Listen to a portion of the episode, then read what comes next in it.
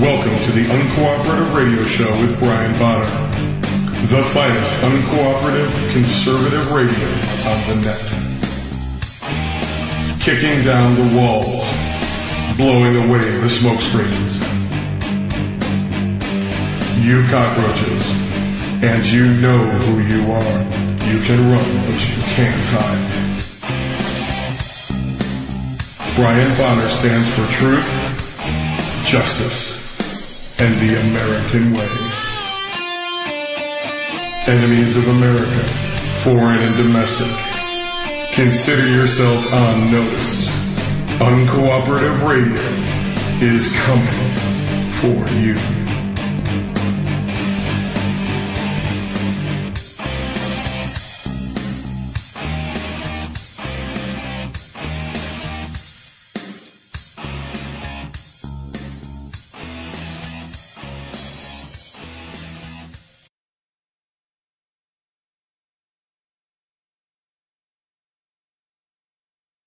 Unmuted. Congratulations. I asked you them.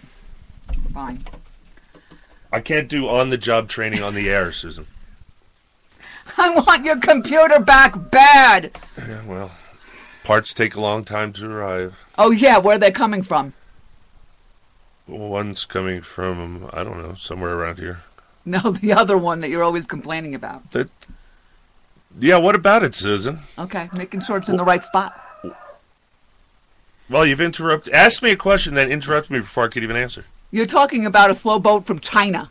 You were The old computer that's 16 years old, that laptop, the battery, the C. Oh, for for you people that aren't computer geeks, there's a battery like uh, inside the motherboard so that you, when you're not plugged in to the wall, it still remembers all the operating system stuff that it's supposed to. How do you think it does that? Is it's not magic. It's got a battery. Sooner or later, all batteries die. And well, that one died. Uh, I had it all set up for my emergency computer in case something like this happened. I pull it out, I still go to start it up, and dead. Nothing. Won't do anything. The stupid little battery is dead. Now, nowhere, I can find it nowhere in the United States of America. Nowhere. I am not kidding you. I did a search for hours. Nowhere except China. Every company, every link I followed, all of them sent me to a company in China. So this stupid little battery, it's got it's going to cost a total of twelve dollars and forty cents, including shipping, is on a slow boat from China. Literally, they put it on a junk, and they're sending it over to the coast where the rickshaw will pick it up and bring it to Montana. It should be here a month or so. I, I don't know. Um, I'm only half kidding. It's actually they have their own their own delivery service called China Post, and that's how it's coming. It's coming from China via China Post. I wonder how many people actually know that. I mean, because you just found out, and you're very savvy when it comes to purchasing stuff online. I'm just thankful China had it because otherwise, that's a dead motherboard. It's just garbage. Because it doesn't take the same. It's so old. It's when they had proprietary batteries with you know the that you have to get it with the right pigtail on it to go into your computer and the right voltage and all that stuff. Uh, but now they're all kind of universal 3.2 volt giant watch batteries. If you ever get a chance to open up your computer, look on the motherboard and you'll find a giant watch battery somewhere. Well, if your computer suddenly does absolutely nothing, check to make sure that battery's still good because if that battery's not good, it won't even start to boot. It'll do nothing. And it could be as simple as just replacing that little battery. Unfortunately, if you have a laptop, it's not that simple. oh, never buying laptops again. I am not buying laptops again. I buy desktop networking and tablets. No, nothing I have to open up and work on like that again. Uh, oh no, I'll probably have to fix the tablets. That's even worse, I guess. I don't know. Okay, so on Thursday. So what we're talking about today? We're talking about computers. Seems seems we're going to talk about computers. no. On Thursdays, we start with the Pledge of Allegiance, which we will in a minute. Don't you have this on your computer? Brian will rant. He's got a good one tonight. Then Health Busters, because we didn't get to it last show. And states are giving up their rights. We'll tell you how. Then the Fuzzy Muzzy report, and they blinded me with science, followed by the Second Amendment report if we get to it. If I read this off of my computer, I will be facing away from the microphone. That's true. I can't Only it. because you're not savvy enough to turn your head the right way. I'm purposely talking from back here. Now I'm poking up here. Don't worry about it. If it was important enough for me, for you to me to want you to hear it, I wouldn't be leaning back talking to Susan. So uh, don't worry about it. You want, you're not missing much when I do that. She's gonna go get my back pillow right now. It's gonna help me not do that. Yeah, I put a pillow behind my back. It make, makes me sit up straight. See, if I don't, it- I start leaning backwards away from the microphone. Ah, that's better. My door's missing something. All right, Patriots hand of heart, face the flag. You don't have a flag, get a flag. I pledge allegiance to the flag of the United States of America and to the republic for which it stands, one nation, under God, indivisible, with liberty and justice for all. My rant about free speech. Oh, yeah. Oh, it's been brought to my attention that we need to watch our P's and Q's on the shows over at Red State Talk Radio because they are being picked up and broadcast on AM and FM radio, and we don't want to get a fine, which would put the whole internet business, radio business, out of business. So it was suggested that we use George Carlin's Seven Deadly Words You Can Never Say on TV skit. Now, I, I would like to point out that the person who told me this does know this. that, that that that's not the there's no law that says that. The law is overly broad. It's already been fought in courts, and it it's up in the air still. Never went to the Supreme Court um, because nobody was ever fined under the indecency clause. But I can't use indecent or foul language. And one of the two of the seven deadly words you can never say on TV, I have a problem with not being able to say because they're not indecent uh, and foul and come on, tits and piss. How about the pissing board? You remember the pissing board? Oh, you never read Shakespeare. I guess we can't read Shakespeare anymore because of the word piss and pissing board, right? Or you can't say she, those are some nice tits. Right? Can't do that. um, anyway, I have a problem when now because the FEC and F- the CC getting involved in the internet, this is going to become more of a problem, and now I'm going to have to clean it up. Just when we finally got the guys on AM radio to start loosening up a little bit. I, when I started, nobody used any kind of risque language whatsoever. Uh, but over the years, our internet shows have been spilling over into the AM talk folk, if you will, and the satellite folk. But here's a question. Even if you agree, which you shouldn't, how is that not a violation of my freedom of speech? I use certain words to for emphasis and for and for fun and for comedy. It's not totally mean spirited. Uh, how is that not protected speech? How is that? How? Why can't I use any word in the English language I choose, even the f bomb? Why? Why? How does that work? You, you're agreeing with that. I can hear you out there. You're. Oh, you you can't be saying that. No, I try never to say that on the radio. It has slipped out once or twice, and it's. But that's like over. I don't know, nine years. So I'm pretty good. You know, we don't have a we don't have a button we can push to to uh, beat me out. You know, with a two second delay. We're working from a we're working from a school bus on top of the Rocky Mountains in.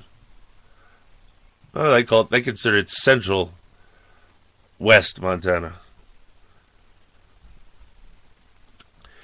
So I say free speech. What do you, did you come up, make up your mind yet? I'm not going to actually take a poll, and I can't see you. or hear you, but I want you to think about it because now I'm going to tell you, I'm going to ask you something, and it's going to put that into perspective. How is it that pornography is pro, is considered protected free speech when it's not about speech, it's about human action. But I can't use foul language. And this accuse this includes in public because in the all across the country, these cops have this disorderly conduct ch- uh, charge they use, and you could just be loud and using foul and or using foul language, and they can arrest you for that. Again, I, w- I want to see someone explain to me how pornography is free speech and foul language is not, which is it is actually speech. Sorry, it just pissed me off. I, I, I, my feathers always get ruffled when someone starts telling me what I can't do, and it starts ticking me off, and then I start wanting to do it. Can you say the word pissed off? I just did. Oh, I guess uh, that How would, about pissed on? How about pissant? well, then that would mean that uh, Jeff Dunham would have to change his routine. To be on the radio. Exactly. At least not on the radio. I know. But think about how many things had to be have to change He because of did. this. I don't know. He didn't use. He doesn't use foul language. Jeff Dunham. No, he says, "Am I pissing you off, Fafa?" Oh, that's not Jeff Dunham saying that. That's that stupid puppet. Oh, okay. Well, it's the Actually, it's one of his uh, one of his not one of his originals, but one of his originals where I discovered him many many years ago. Uh, so is the puppet speech now in jeopardy? Well, free speech is free speech. If you start saying your your free speech rights are limited, like everyone says, you can't yell fire in a crowded movie theater. Well, yes, you can actually. So stop using that. Uh, here's a good example of how you can. It's a crowded movie theater, and there's actually a fire. Uh, you can abuse your rights if you use your First Amendment right when there isn't a fire to say there's a fire because you want people to go storming out and trample each other. Uh, why people have to trample each other, I don't know. It's beyond me. Why you can't just get up orderly and leave? It's not like you're on fire. but yes, just like a, your Second Amendment rights. First of all, I want everyone to ask themselves: Do we need the Second Amendment? Is there anything in the Constitution that gives the power to the government to disarm the populace? Anywhere, go for it. No, it's not there. See, it wasn't necessary. But now that the Bill of Rights are there, it's a whole can of worms, isn't it? Thanks to the courts, they get to play around with it and have a good time. If that had never been amended into the Constitution, they wouldn't have been able to do all the things they've been doing. Because too many of you have bought into the notion that it the Constitution is about telling the government what it cannot do, and that's not true. The Constitution enumerates powers, grants powers from the people and the states to the national government. And they grant it in, enumerated, meaning actually stated. No implied anything. It just says it and it means it. And if you don't know what it means, you listen to patriotspub.us and you'll know. Anyway, I guess that was my rant on free speech. Yes, it was. That's been bothering you for a while. It's still bothering me. I don't like being told what I can't say or can't do. It just rubs me the wrong way, especially when it's threats from the government. Yeah. Um, you guys still think these bureaucracies are a good idea? Really? Yeah, they're fun, aren't they? Yeah, no, because without those, the gov- the president would have no power, and that's how it's supposed to be. No power over us per se. The uh, job of the president in the national government is almost exclusively foreign, except for putting down uh, insurrection. Everything else is foreign. Protect from invasion against foreigners. Embassies, foreigners. Trade, foreigners. And by the way, trade was one of the main reasons that they called for the Articles of Confederation to be fixed. But uh, there was actually a bunch of problems that the in the way the states were behaving, and that had to be fixed. So, hence the United States Constitution by by Articles of Confederation. No, it. Although I agree, it should have been a unanimous vote but it would they knew they'd never get every single one because Rhode Island would say no like they always do. And, and it's in the debates in the Constitutional Convention, which you can hear at patriotspub.us. And if you want to know about women of the revolution, Well, you can go to the complicated site, uh, blogtalkradio.com forward slash halls of Valhalla, and look for Women of the Revolution. Soon it might have its own place on the net. That's my other radio show that I do with uh, my friend Deb in Virginia. She's a she's a history buff. Okay. This is Health Busters. Dun, dun, dun, dun, dun, dun, dun, dun, dun, dun, dun, dun. Wait, there's a thing we do from this. Where's the sound file? No, that's for medical madness. You always get them confused. Not for health busters. I like what you do. Health and medical. This, the health falls under medical, Hun. does it not? Yes, it does, but I don't use it for this. I like what you do. Oh, okay, Like what you just did. okay. This We're- is we're from Live Science. We're having problems here because we don't have another computer and we have to read and oh my goodness. and we watch TV on the computer. So we only have one computer operating right now, and uh, that means nobody can use the computer for work at night, so we can watch television. Yes, we have to have some downtime from all this political nonsense, otherwise our head'll explode. All right, so this is going to be from Live Science again. It's called Got Pot. Marijuana might take a cue from the infamous advertising slogan for milk. A new, s- a new study suggests that weed might be good for the bones. The compound cannabinoid, cannabidiol, CBD, which is a non hallucinogenic chemical, chem- chemical in marijuana plants. Oh, yeah, you've been lied to about marijuana, too. You'll figure it out helps heal bone fractures, the research finds. The study has done on rats, but rodents have proven to be useful models for human bone treatments in the past, said Yankel Gabet, a bone researcher at Tel Aviv's University's Sackler Faculty of Medicine. Wow, that's interesting. It helps fractures heal. That evil pot, man. It just makes people stupid and lazy and, and gets them into other drugs. That's all its point. It's it's gateway drug, man. It's a gateway drug. If I hear that one more time. By the way, you conservatives have bought into the propaganda that came started back in the fifties, where a pol- for political reasons, the people were told a bunch of junk about marijuana that was absolutely lies, uh, so that they would accept that they, it was illegal. Except they forgot to amend the Constitution so it's not illegal, legally speaking. I had a conversation with somebody exactly about that yesterday when I went to town.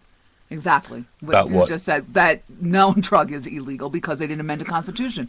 And I brought up the example, like we always do, of alcohol.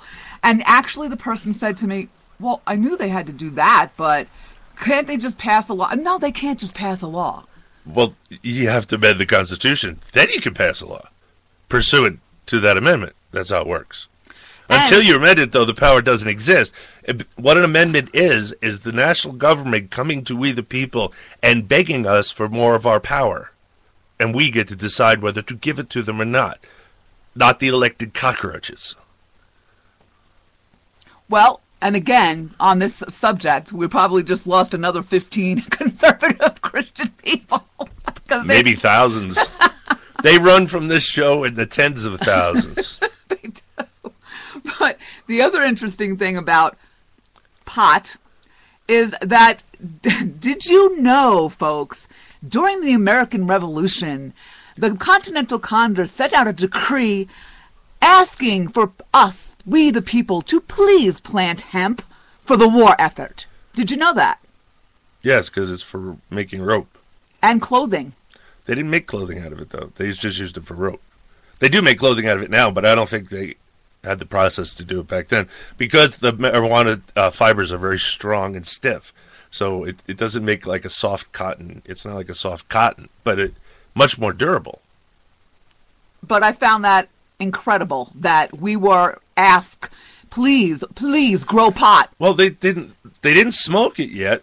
By the way, they didn't discover that part of it. I don't think. Uh, I know I've heard all the stories. The sailors were smoking the ropes on the ship. Never happened, and neither and they wouldn't get stoned anyway, even if they tried. There's no THC in the hemp fiber after it's been processed and turned into rope. It was also very good for the soil. It is an excellent soil amendment. Uh, if you have, like we have everywhere, because all the farmers listen to the national government and they use nothing but chemicals on our farms, uh, that depletes the soil, salts the soil, by the way, because yes, salt, if you look at the ingredients in fertilizer, they're salts. So you end up salting the earth while you're doing it in small levels, killing off the worms and the bacteria and good bacteria, etc. you can rotate in some hemp and till it into the soil, and it will bring back the soil. Now, it might take you a couple a couple crops, but you get a couple crops in one one season. Well, and that was the, their thinking. It grows fast. They can use it for rope. It, it gets harvested very easily. They don't need to have you know Slaves. big big sl- you know yeah, and they needed it for the Revolutionary mm. War. So, and next time that somebody See, if they actually knew that they could make clothing out of it, that would have put the cotton people right out of business and end of slavery right there. Yep, They, if only they knew.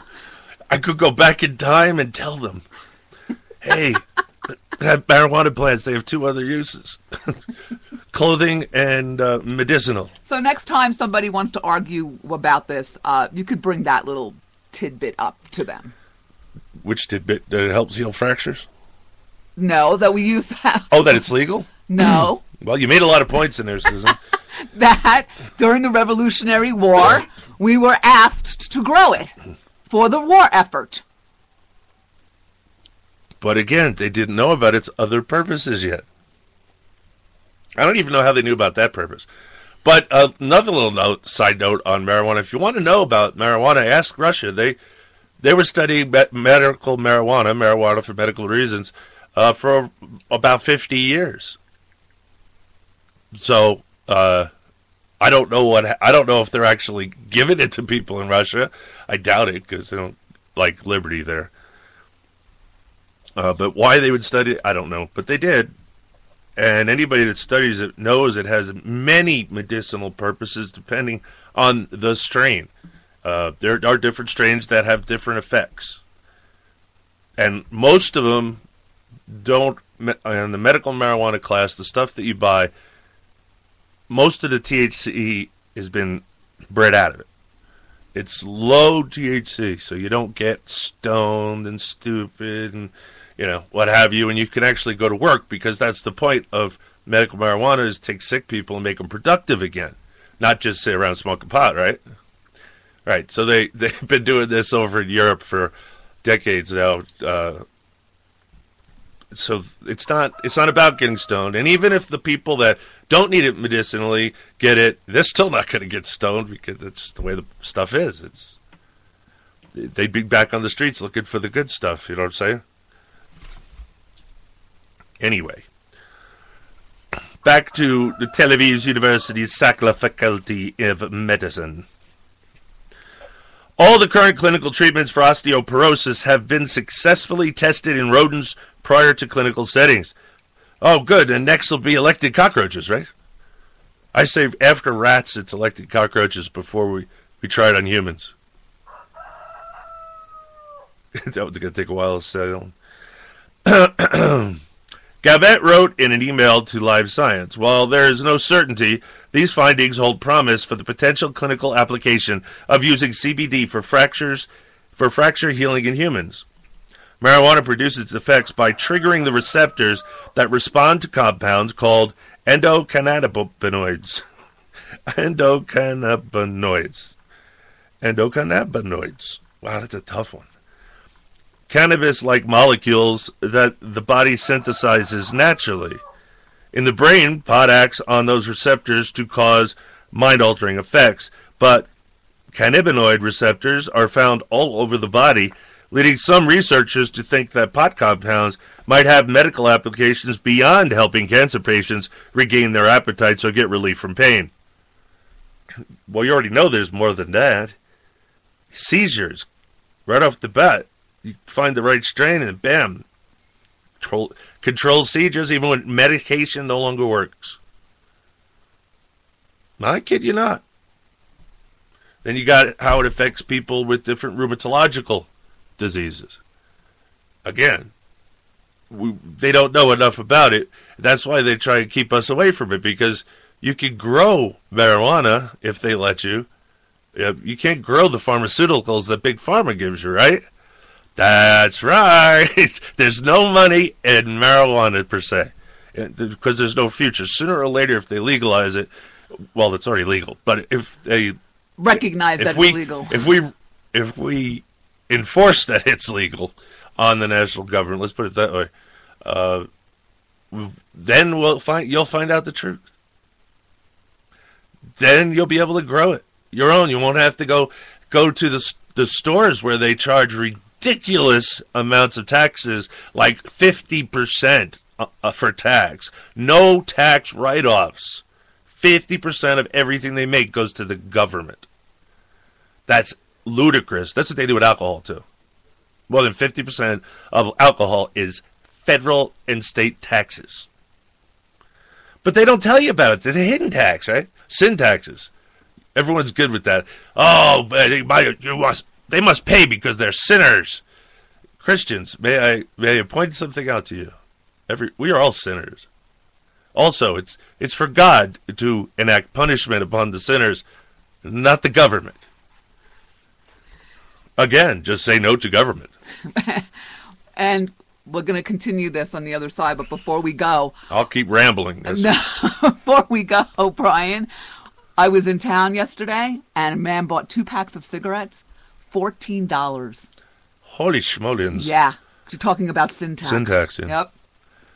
It's just we're, we're, we're going to get rid of that too. Those are legal taxes, by the way. They're called excise taxes, but they should be bold, boldly stated. Everybody should know. Nothing should be hidden from us. You should know what the tax is on alcohol, on cigarettes, or anything else you're buying. If the government's taxing it, you should know about it. Because we decide if we want it tax. That's why we're in charge of the House of Representatives, because that's where all revenue bills have to start. That's the actual reason for it. That we vote for them because we have to interact with them. They're our representatives doing what we say we want, not what they want to do. But I know that's confusing. This is your cooperative radio show. You stay tuned, cause we'll be right back.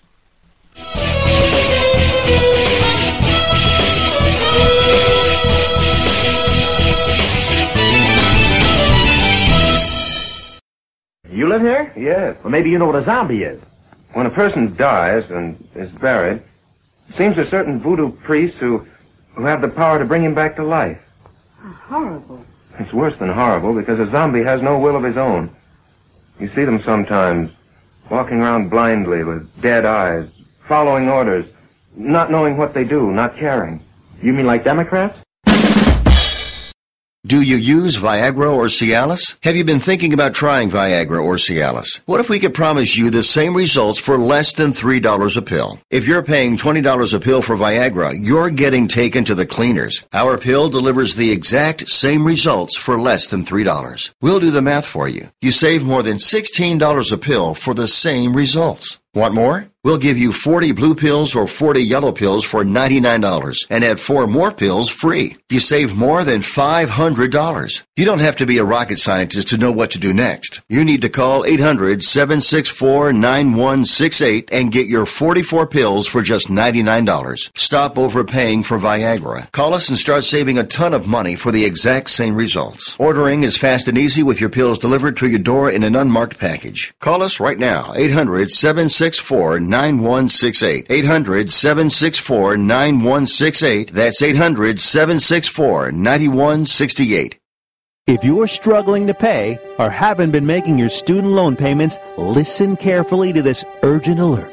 Have you been out of school for 10 or more years and you're still making your student loan payments? Are your student loans past due or even in default? Can't go back to school because of an old student loan problem? We can help you if you qualify. Your student loans can be taken out of default. We can stop the wage garnishments, stop the collection calls, and stop the seizure of your tax refund. Give yourself a break. Stop the stress and see if we can help you reduce your student loan payments. One quick 10 minute call could solve them right now. So call the Student Loan Helpline now.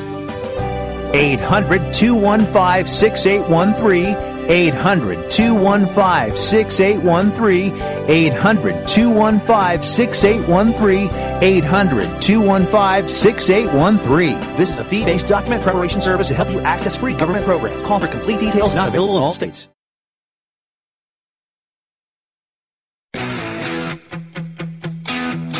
This is Jeff Carlisi from the band 38 Special. On behalf of all my conservative rocker friends, I'd like to thank the brave members of our fine armed forces for putting their lives on the line every day to protect our liberty. Thank you.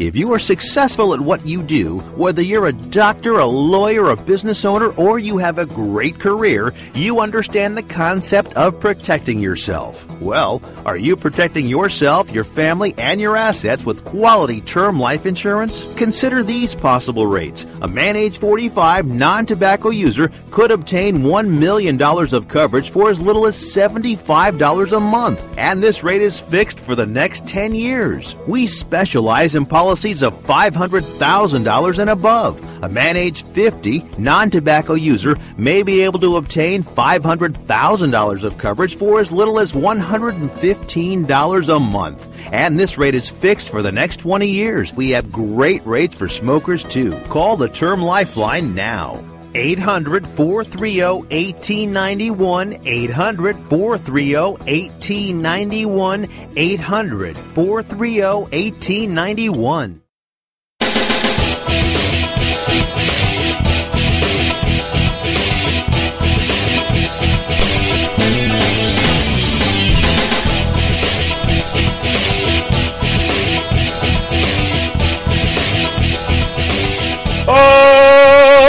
Okay, and welcome back to the Uncooperative Radio Show. And our uncooperative views on mar- medical mar- all, marijuana, all, All drugs. All drugs are legal. Legally, legally, they're legal. No, the courts are illegal that says they're illegal. So, I know this is confusing. The federal courts, in a, in their actions as appellate to the state supreme court, is absolute nonsense. They are not the appellate. Never intended to be, never were. That's supposed to be. Haven't amended the Constitution to give them that power. Therefore, they're illegal. Just as soon as we get our states back, poof, they're gone. At least out of our lives.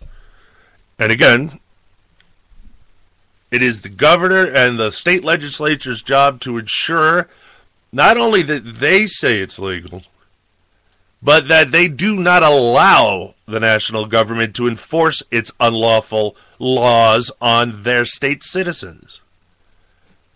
Both of those things have to come together. The way the nullifications are working right now, it's still chicken crap. Oh, yeah, the other word, that's another word I'm not allowed to say, deadly words on TV, that George Carlin actually said on TV because he was doing his stand up act and he couldn't get in trouble for it because it was part of his act. Everything's part of our act here, for the record. Everything's part of Susan I's act here. This is all an endeavor in entertainment. So all that other nonsense doesn't apply to us. Even so, I try and keep it as clean as possible, except for some exceptions that have to be made. Anyway, back to pot. Gabet said he and his team were particularly interested in looking at the effects of cannabis on bone healing because pot use and broken bones are both fairly common. It is likely that many patients suffering from bone fractures consume cannabis that may have beneficial or adverse effects on healing process, Gabet said. The researchers had previously found that cannab- cannabinoid receptors can stimulate bone formation. In the new study, the team injected rats, not elected cockroaches, dang, and had broken thigh bones with either CBD alone or a combination of CBD and THC. Tetrahydrocannabinol, the hallucinogenic ingredient in marijuana. Marijuana is not very hallucinogenic, just so you know. Yes, I have consumed marijuana. when I was young, quite a bit of it. Uh, It we took other things for hallucinating. That's what LSD is for, not marijuana. I, I know they call it. It's a super mild hallucinogenic. The researchers found that CBD enhanced bone healing by strengthening the cartilage. Oh, and you don't have to smoke it; you can eat it. Yes, they take and they make hash oil out of the ca- cannabinoids, and uh, then they use that into their food product, be it candy, brownies, cookies, etc. And uh, you and you can get the same effect by eating it. Just trying to tell you the things they're doing. They're coming out with this stuff. Why would they come out with food? Because some people can't smoke it. What if you have a problem with your lungs? So then you eat it if you need it. Hey, that's a good. That rhymes. You can run with that. Um, the researchers found anyway. Blah blah blah. Um, CBD enhanced bone healing by strengthening the cartilage bridge that forms when a bone is on the mend. This bridge is called the fracture callus. It's made of collagen, which then gradually mineralizes and hardens into new bone. In rats treated with CBD, this collagen tissue was stronger and the collagen molecules more tightly cross linked with one another compared to rats not treated with the marijuana compound. What this means, researchers wrote online May 10th in the Journal of Bone and Mineral Research, is that the healed bone in CBD treated rats is less likely to break in the future compared to the healed bone in untreated rats. In fact, the treated bone is between 35% and 50% stronger. HC has not was not necessary to get this bone boost, the researchers also found. Other ways That that HC would be THC. I don't know why you call it HC. because it's something else. No, I forgot no, it isn't. It's it up. It's THC. oh, maybe Tetrahydrocannabinol. Tetrahydrocannabinol. THC. They just said HC. What did they do with the tetra? That's what I'm saying. I think it's another component. I forgot no, to look it up. doesn't say so, so it must not be. Another thing is There is no need to be exposed to the euphoric effects of cannabis, THC, say it was THC, to get the beneficial functions of CBD on bone. That's an important thing to say. yeah, See, you can get rid of the stuff that you're all worried about ruining the fabric of society. Uh, Our society's fabric's already ruined. it is. This country is toast. We're in the toilet. We're on our last legs. Uh, we don't get a moving because that today, tomorrow will be too late. If you get my drift. And I'm really sick and tired of everybody saying, "Oh, we just need one more election, one more election." No, you don't. You need to get the Constitution back. You need to get your own government under control. Elections mean nothing. Not to us. Elections mean nothing. They're not, other than put people up there to slow that train down so we have enough time to come up from the bottom and smack them upside the head with a 2 by 4 before they know we're coming. You know, another way that they're using um, the marijuana is with tinctures that you can put in your coffee or tea or your favorite drink. I don't, I, yeah, I don't know. Is it tincture Yeah. or is it an oil? No, it's a tincture. Oh, so they they must have a still then. Yes, they do. They do. they have a st- they have a still. Yeah, it's tinctures and also salves. I know. I I really too sick and tired to make my own still. I'm gonna have to buy one. I I just tell the truth. I'm going downhill, folks. All right. Um, the CBD compound has potential for treating osteoporosis. I was wondering if they're going to bring that up. Said Dr. Deborah Kado, a bone health specialist at the UC San Diego School of Medicine, who is also on the scientific board of Ca- Kalytera, Kalytera Therapeutics, a company investing in medicinal use of cannabinoids. So, cannabinoids. If you people like to invest in stock, might want to look into Kalytera Therapeutics. Because this medical marijuana stuff, it's not going away. It's going to grow. In fact, legalization like Colorado's going to grow. All while you're trying to stop it. And not even, if you're not in Colorado, we stay out of their business, please. What do you care what people do in Colorado? It's not your state. You're not thinking squarely. You're supposed to be concentrating on your state, nobody else's. Let everybody else do whatever the heck they want. And stop using the government to make people do things. Social engineering is evil, no matter which side does it. Evil is evil. Understood? Use of government to force people using coercive force into doing what you say God wants them to do is not only offensive, it is also a sin. You heard me. If God can't make them do something, who do you think you are to make us do it? God gave us free will and you're taking it away through the use of government. You think that's not evil? You don't think God, if God wanted that, he'd do it himself.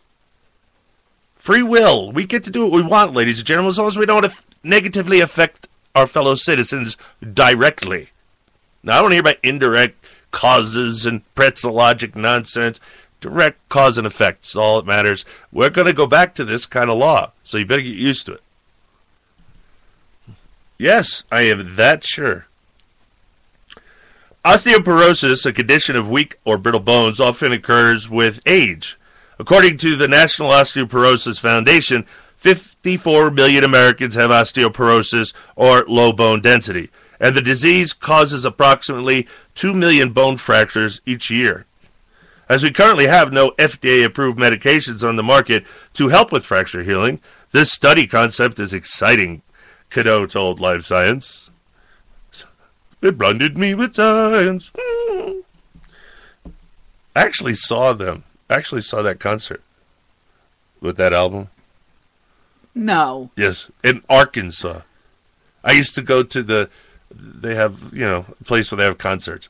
Uh, where I was stationed down there, and I used to go see all the bands that came in there because, unlike back east, where it was standing room only and people waiting on lines and getting frisked and all this other kind of nonsense, and it cost a lot.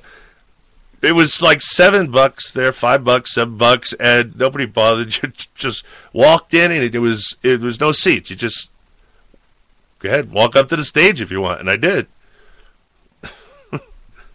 uh, yeah, I saw I saw Ozzy Osbourne there too. Believe it or not, I saw uh, Foghat. I saw. Oh, what's what's the one with the starship? Uh, oh, it doesn't matter. But I saw a bunch of bands there. Uh, and believe it or not, He was a teenager. no, I was not. I was in the military. Right. How old were you? You went to the military. You were 18. I was 19. Thank you. That's a teenager. I guess you're right. Technically, it's a teenager, but it's also technically an adult. It is an adult, not and 26. I'm in the military. I have to fight for my country. I'm an adult, okay? Yeah, and that's when the legal age was of drinking was 18, as it should be. That's right. This 21 nonsense. They can go over and get blown up, but they can't have a beer. First of all, uh, that really restricting it at all is actually not lawful.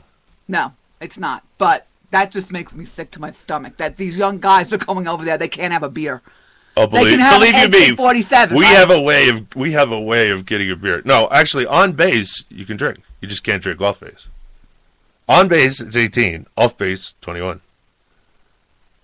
It depends on the local laws. It just so happened the local laws are 21 and base is 18. So where do you go drink? You go in the non-com. They have a non-com uh, club and then they have an officers club. You don't go to the officers club unless you're an officer or invited.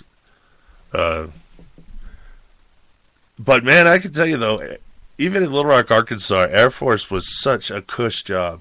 I mean, the food, restaurant food was great. Uh, I know cafeteria. It felt like a restaurant. Dim lighting, carpeting, uh, mood lighting with the bug zappers on both over both doors, and though you had you had the grill area. We could go get burgers, cheeseburgers, grilled cheese, whatever you want, whenever you want. And then they had the meals that they made for the day that you can go through the line, and there was never a line either. Uh, cheap, even though I was off base married, so I didn't get the. Uh, I don't have a card for free food. I, I get an allowance for food, but I'd still go there if I was on base and I needed to grab something to eat because it was really cheap. And they even oh, and I forgot we had soft ice cream machines too. That was self serve. I'm only saying this because a bunch of army guys. I showed a couple bunch of army guys around our base, And man, you should have heard them when they walked into the cafeteria. You, it was like, oh my god, this is unbelievable. and it, I'm like, oh, it gets better. they, they were going uh, milkshake, soft serve. They were just downing the ice cream. Uh, it's like, wow, don't they feed you in the in the army, man? I guess not.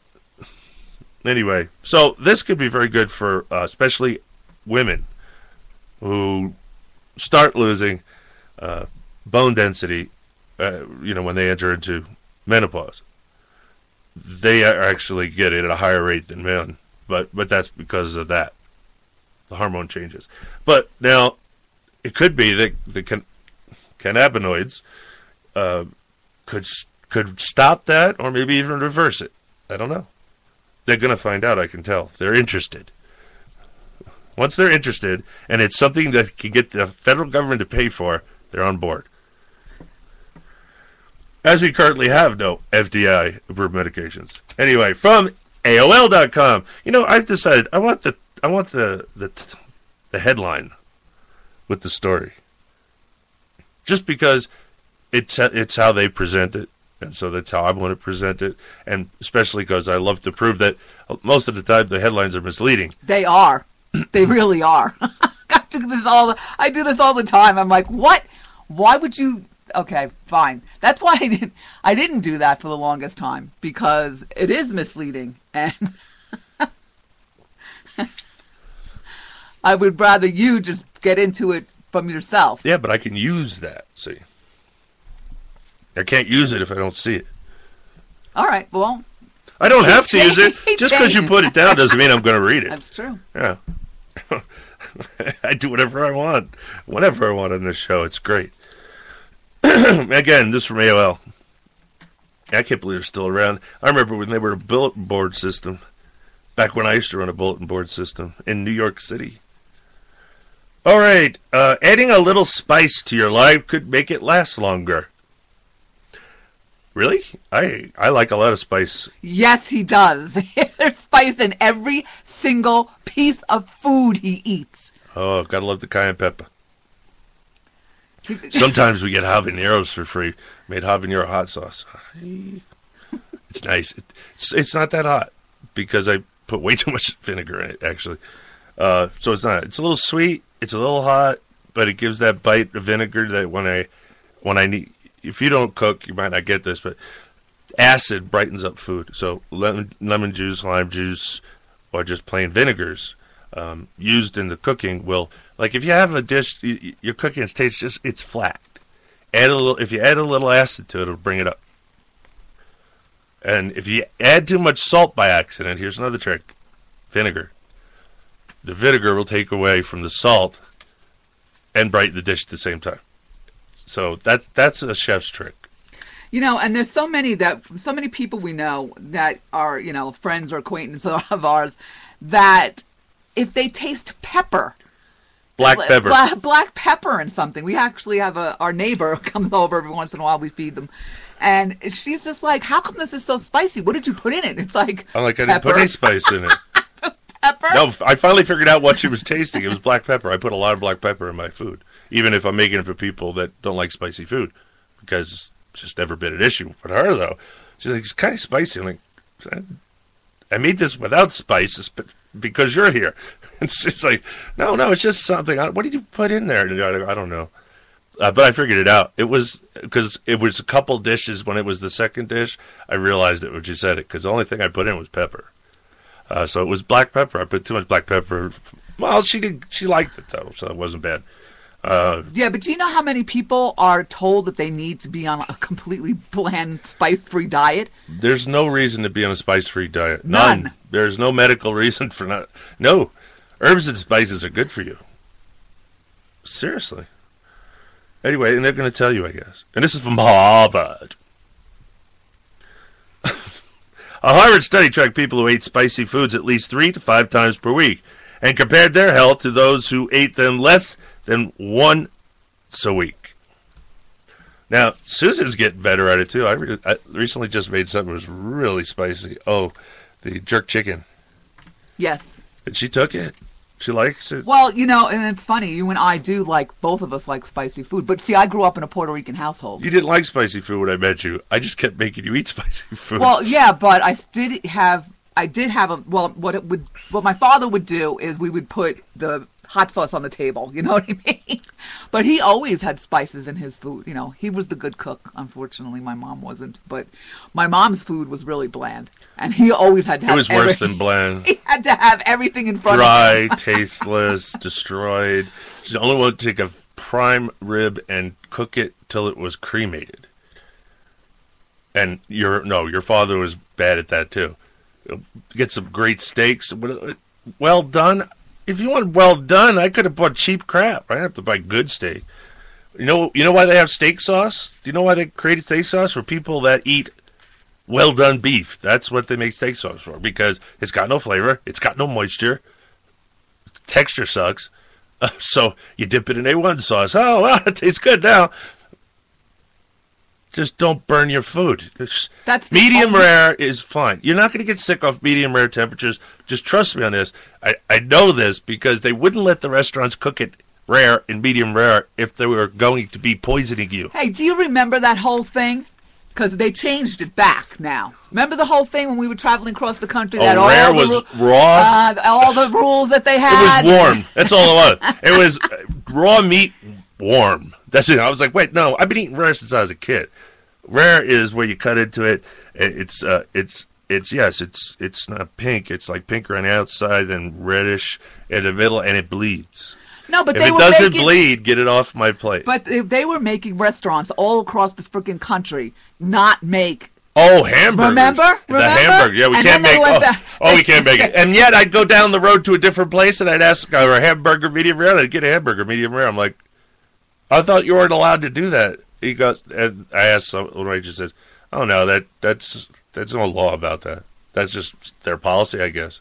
No, it was a recommendation from the FDA. Yeah, That's what it was. And you know, when the when the federal government recommends something, just do it, right? And, but then the very they did it for about a year, and then the next year the restaurants were like, "Yeah, we're not doing that anymore." Well, they couldn't. They lost business. That's right. I'm not gonna. I'm not gonna. Uh, you're not gonna make me eat a hamburger the way you tell me to make it, or the way the government tells me to eat it. Are you nuts? That's the problem. All the food people, all the processed food people, all the big restaurant people, they're all cronies, and they're all in this with the national government. Listening to Mama Obama while she twists their arms and legs. Yeah, I, I don't know. I have to add salt to stuff now that I never had to add salt to before. But if I guess they wanted to put a boost to, no, they wanted to hurt the salt industry. But then again, I help it out by putting extra salt back in it because it had the right amount of salt to begin with. When they went down for low sodium for Mama Obama, they destroyed the food. I'm not eating a potato chip that's low sodium. You go ahead, you do it if you like. I'm not. I like salt. Salt, as a matter of fact, sodium is required for our cells to even function. You need sodium. Did you know that? I bet they never told you that. Sodium potassium pump. It doesn't work without sodium or potassium. And when you don't have enough potassium, you know what that does, right? Oh, it's when you wake up in the middle of the night with those calf cramps. Ah, I should have ate bananas. All right. I'm just having fun. Oh, it's a heartbreak. All right, we'll talk about this food stuff again on the other side. This Uncooperative Radio Show. You stay tuned, cause we'll be right back.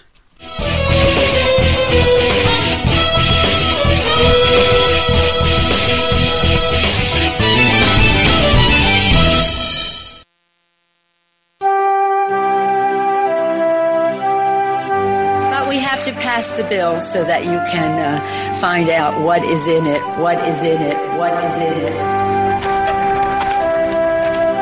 Thank you for caring so much about our health and welfare.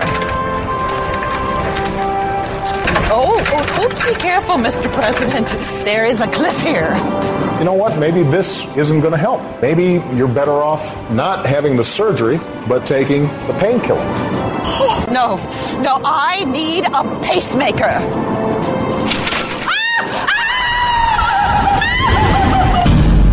Make no mistake about it. President Obama and the Democrats who supported Obamacare began throwing seniors off the cliff back on March 30th, 2010, when they voted to cut Medicare's budget by $575 billion. Don't worry, Grandma. We've got you. Oh. Here are the facts the president doesn't want you to know about how Obamacare will impact the health and welfare of your loved ones. Obamacare puts into law the ominous Independent Payment Advisory Board, which is a medical services rationing board, about which the Wall Street Journal reported for the first time an unelected group will be empowered to limit health spending for the vulnerable elderly. In plain English, that means, as a result of the passage of Obamacare, based on factors such as your age and eligibility, 15 faceless bureaucrats will be making life and death decisions on whether or not you and your loved ones will receive the care you need and deserve. As a doctor and as an American, that is simply unacceptable. The Congressional Budget Office originally estimated that Obamacare would cost taxpayers $938 billion, and then just 10 months later, revised those costs upwards to $1.45 trillion. Medicare is already on life support, and now Congress wants you to entrust them with the nation's entire healthcare system. You know he's right. I'm Dr. Chris Held, and all of us agree. Medicare needs to be reformed, but it needs to be reformed in a way that will allow the next generation of seniors to choose the health plan that suits them best. I'm Dr. Jane Hughes. We understand that reform doesn't begin or end with our nation's seniors. If Obamacare is not stopped, your family's insurance decisions and major medical decisions will be decided for you by a small group of politically appointed government bureaucrats. We're not politicians, we're doctors. And as doctors, we don't treat Republicans or Democrats, we treat people. The first step to reform of America's healthcare system is repeal. Repeal of the highly politicized and deeply flawed Obamacare. To see firsthand what true patient centered healthcare reform looks like, please join us at AmericanDoctorsForTruth.org. Help us reform the system while protecting your healthcare from arbitrary government controls. Let's do it right this time.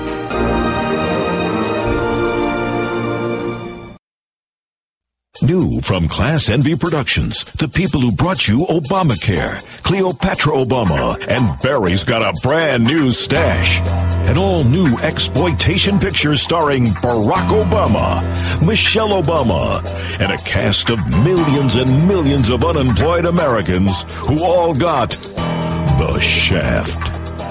Members of Congress and my fellow Americans, while on vacation, working on my new, new jobs plan, I realize there are steps we can take right now to improve people's lives. But I, I want to continue to build roads and bridges, protect union jobs, and pay people to sit at home for another year. And every proposal I've laid out will be paid for by our children. There is the man who never had any other plan except the. Shut! You damn right. He's the cat who won't slow down when the country's going south. From the Shut! Can you dig it? You see, this cat Barry is one dumb mother. Shut your mouth. I'm just talking about Obama. Oh, okay. He's not a complicated man, but nobody understands him but his woman. Michelle. Barack! Barack! You didn't eat the apples in your Happy Meal, The Shaft, now playing in an economy near you. You're damn right.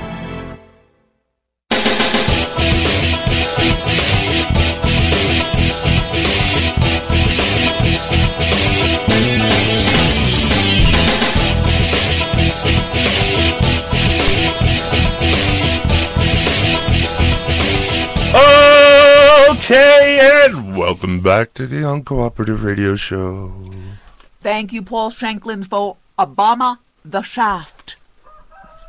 And uh, Well, Doctors for too. Truth was the other one, right? Mhm. Doctors for Truth. Yeah, and they actually did say their website at the end of the commercial. I know. So it's good. They're smart. They knew they were gonna. Well, uh, they got it to me. I didn't go and get it. They gave it to me, so I guess they knew it was gonna. You know, that's the way they ensure they get their Message advertisement. Uh, yeah. Which I have absolutely no problems with because that's how it's supposed to be. I like it when they do it for me, so I don't have to do it.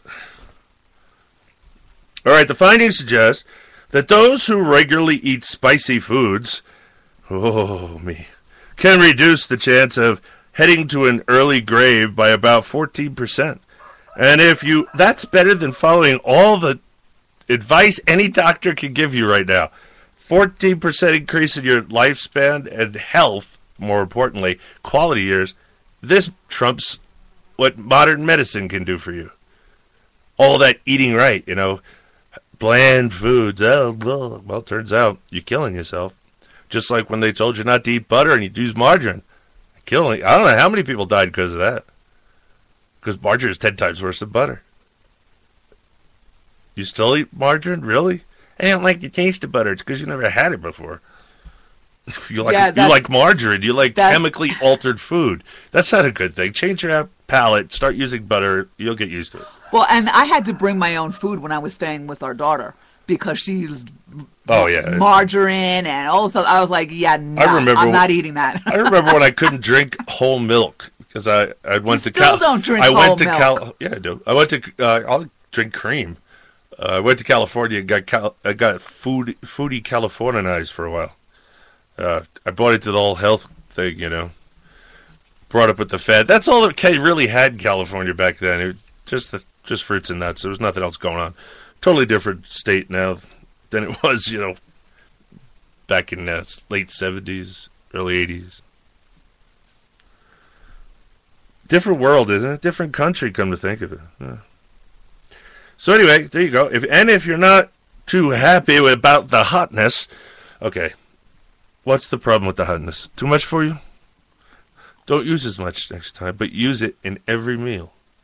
Put a little pinch of cayenne pepper in all your cooking. You, if you're real sensitive, you might notice. Might notice it. Most people don't. Uh, it wakes up your taste buds. It makes things taste better, and you're starting to get yourself used to it. And then just add a little more, add a little more, add a little over time, or maybe add a hot sauce to it. You know, whatever favorite one you want. A good starter sauce and a good flavor for chilies and such is Louisiana hot sauce, of course. And as a beginner, you want to start with the jalapeno peppers if you want to have fresh chilies in your food, because that's the starter chili. You go up from there. You can get back to me after you go to the next step, which is cayenne pepper. Yes, actual cayenne peppers, not not the dried up stuff for pizza. Anyway, researchers say those who ate a spicy meal just once or twice a week were still 10% less likely to die during the study period. Researchers say spicy foods reduce overall death risk from cancer and other diseases because they are high in potent antioxidants that protect against aggressive diseases. No wonder I can't get sick anymore. I haven't gotten sick in a long time either. I'm telling you it's the spicy food. oh, I make four alarm chili and uh, attic and nuclear hot wings. You know, and then on top of that, he put some more hot sauce and everything for himself. Yes. Because he makes it kind of mild for me, and then he just adds more. it's unbelievable. And, you know, and I'll never I forget. put, I cover my eggs with cayenne pepper. yes, you do every day. Yes, you do. High in vitamin C. Yeah, I'll never forget them. The first time uh, your daughter and your and son-in-law, we were up here and we had pizza, and they saw how much hot pizza pepper you put on. there's not a there's not a part of the pizza That is- that is free from hot pepper. None. That's what you're gonna have for dinner tonight. I love pizza. Unfortunately, it's store bought, but it's not so bad. It's uh, Little Caesars. You know the ones that are, you just walk in, you grab the pizza, five bucks, one topping, five bucks. Pepperoni pizza is all I want anyway. Five bucks. All right. You don't have to order it. You don't have to wait for it. You just walk in and give five bucks, walk out, and it tastes pretty good. They finally got a sauce and used enough of it to get, put flavor on their pizza. Um, compared to most fast food pizza I've had, I prefer Little Caesars, and it's cheaper. And I'm a pizza connoisseur. I grew up on pizza, New York pizza. Not this other crazy stuff. I love Chicago deep dish, but that's not pizza. That that's something totally different. That's that's just a, different animal altogether. Uh, that's that's another thing. A really good pizza doesn't require to have any toppings. I grew up. I never put toppings on my pizza. Never got toppings with my pizza. They didn't put toppings on your pizza if you ate slices like they do at Sbarros. Uh, they just throw you, you have to have plain slice back then and it's it was great. I, I still remember as a kid bicycling about. I have no idea how long it was. It was a long ride though. To to go to the mall and buy two slices of pizza and a coke. it's like it was, and it never changed. Later on, when I was adult living on my own, uh, I was working. What did I have for lunch? Two slices and a coke. What did I have for dinner? Two slices and a coke. What I have for breakfast? Deli breakfast special: bacon and egg on a roll, butter, salt, and pepper. You heard me. Butter. Not margarine. Margarine's very bad for you. So is vegetable shortening, so go back to lard, please. They didn't they didn't tell you about that? Yeah, that's partially hydrogenated vegetable oil, so you need to go back to the the stuff that's real. Lard, made from pig's fat. You won't be able to tell the difference. I gotta tell you, there's no flavor to lard. I thought there would be. Nope. Doesn't taste it doesn't taste like anything. And on another health note, they're good for burning more than just those taste buds. Some of the active components found in foods like chili peppers may help in lowering inflammation and increase your metabolism. Other heart health studies have shown that cultures that easy the most spi- what? Cultures that easy the most spicy food? I think it's supposed to be eats. that's a that's a weird uh, misspelling. All right. That uh, eats the most spicy food have much lower incidence of heart attacks and strokes. A little spice can be nice, but just remember to go at your own pace. I already told you that. I already told you the secret. Every any chili head would tell you. Oh, I hope to turn you all into chili heads. Wait till you see all the different kinds of chilies you can grow. The colorful chilies you can grow. In fact, I'm thinking of getting some of those seeds just because I, I, I love the way it looked in a pot. Remember we had down Basin, they had that one with all the little chili peppers that stood straight up like little uh, lights on a Christmas tree? Well, and when we were in, Oh, no, there's a chili pepper book. we have a chili pepper book. We got that when we were in New Mexico. I didn't get it. Someone gave it to you. No, I bought it. Oh, you bought it. I did. I know I didn't. I bought it when I went on touring because you were too sick to go. Tour Gallup, New Mexico. Yeah, chili pepper book. Wasn't much to be seen in Gallup, New Mexico. I had fun. Good. All the chilies. And she hasn't made one recipe from the book she spent my money on. Actually, I did a couple years ago. What did you make? I forget. Ah, I, I defy you. She's looking through it right oh, now. look, they have a recipe for jerk, chicken. Yeah, I bet it's got. I bet it does use powder. No. Uh, doesn't work. I, I, I know everyone says the fresh ingredients are better. I tried it. Wait, no, you can't get enough flavor into the chicken. Now, uh, if you want to do them both, I'd be for that. Marinate them and then put the rub on them, a jerk rub on them before you cook them. I'd be for that. We just had. I just made jerk chicken. I'm actually in the mood to have some more of that jerk chicken. We have more. Yeah. now, Yeah, still. now. No, I'm- not now. I'm hungry. All right, from USA Today. Most states still are waiving work requirements for those on food stamps, raising concerns that despite an improving job market, the Obama administration is feeding government dependency, and all at the expense of taxpayers. It always has been, and it always will be. 44 of the 50 states. You know, before I go on, before I get some some so, this so-called conservative writer, I, before whatever this person starts to rattle off about conservatism, uh, work requires those on food stamps. Everyone thinks that's a great idea. Uh, Yeah, I, well, it is a good idea, except for one problem. Not everybody on food stamp is able to work. That's why they're on food stamps. If you can't work and you don't make, have any money, and you want to get people on food stamps, how can you have a work requirement in an economy you've created where there is no job? There's no jobs. The the numbers are all bogus. We have you know only thing close, and that's even been that's even been tried to be monkeyed around with, and they still can't do it. Uh, the the number of people gainfully employed in the country has never been at this low, except under Carter, Dimmy Jimmy Carter. So, in that economy, you can't get people off taxpayer funded programs. You don't you aren't providing them with a way an opportunity to get hired. It's like telling felons you got to go get a job when you have to tell every employer you're a felon and nobody will hire you as a felon. And you wonder why there's such a recidivism rate. Well, what the hell? These they can't eat out here. They can't make any money. Well, they're going to go back to what they know, stealing, and that's just that's just the way it goes. And you know, your politics, you left wing loons out there, you Democrats, your politics caused this.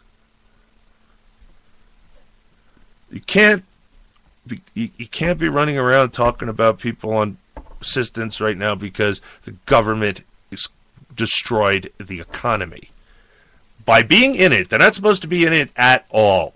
Okay? No, zero. That's right. I am a free market anarchist. Uh, anarchy, it, there would be, there can be no anarchy in the market because the people are the market, and therefore we are inherent, inherently anarchic. You know, it, quite the opposite, really. Um, 44 of the 50 states, to some degree, eased work requirements for the Supplemental Nutrition Assistance Program, also known as food stamps. 30 states grant waivers statewide, while other another 14 issue partial waivers in areas of high unemployment. The explosion of enrollment in SNAP of able-bodied adults without requiring work is a rep, rep, uh, excuse me, recipe for long-term dependency and is hurting the country's economic recovery. And every day they're not working, every day they're not getting a job, they are less employable than they were before. Exactly. That is so true. Because if I wanted to get back into nursing, I between between the uh, Affordable Care Act and the economy, Obamacare. it would be I would be hard pressed, and especially with my bachelor's degree because they'd have to pay me more. That was that's always a problem. Uh, they didn't really pay you that much more ever. I think it was like five hundred dollars a year extra for having a bachelor's over an associate degree nurse. When associate degree nurses were only supposed to be temporary, LPNs were only supposed to be temporary. Suddenly they became permanent. How did that happen? They were they were designed. Those certificate and uh, two year degree programs were started because there was a shortage of nurses. Well, when the shortage was over, it was time to stop. But no, they're going in the other direction. Like in this state, they don't RNs. They need one RN per floor in the hospital. That's it. Everybody else is so, uh, probably LPNs, which is crunching out the associate nurses too. In other words, no registered nurses, just a ninety. What what is it? Nine month certificate nurse. That's the nurse you're gonna get. Is that the nurse you wanted? No, they're not really nurses, are they? Not really. Uh, they can learn, but they do learn on the job just because of their degree. That anyone can learn on the job if they got half a brain. But it was, they were supposed to be temporary positions that went away. But then you know, big in, this big medical industry said, "Uh, uh we like it. We we like it, cheap labor." and yeah, in this state, uh, RNs need not apply. Really, they don't need that many of them. So we're over RN here in the state. Um, but if you're an LPN, you're in demand. I mean, what do they pay LPNs? Like eleven bucks or something an hour? I have no idea at all what's going on out there. Oh, now I don't know. I was, I remember uh, Terry's wife telling me about it, how much she was making as an L, as an LPN. Yeah, but that was many years ago, Brian. It was, and now she's she's run out of the system just like you. She's had enough. She's Yep. burnt out. All right. Um, so let's go back to this. So the able-bodied adults required work is a recipe for long-term dependency and is hurting the country's economic recovery, said senior fellow at the Foundation for Government Accountability, Josh Archambault. Archambault, really? Whose group obtained the number. Supporters of waiving work requirements counter that still isn't enough jobs out there. There isn't. We don't have. You got it. look. When I say the state take your states back, we're going to get people off, off welfare. Of course we are. It, we're going to have to wean them off. We're going to first have to create a vibrant economy that is needs the labor force that is going to come out of because they don't know anything. They've been on welfare their whole lives for generations. So we have to ease them. We're going to have to ease them into the workforce, and we only could do that if there are jobs available. And the only way the government can make that happen is to get the heck out of the way, not do something. Just the opposite. It has to stop doing stuff. I I don't know why people say we we send you out there to get things done. No, you don't. Don't, don't say that. We don't want to pass legislation just to justify their place, their their seat up there.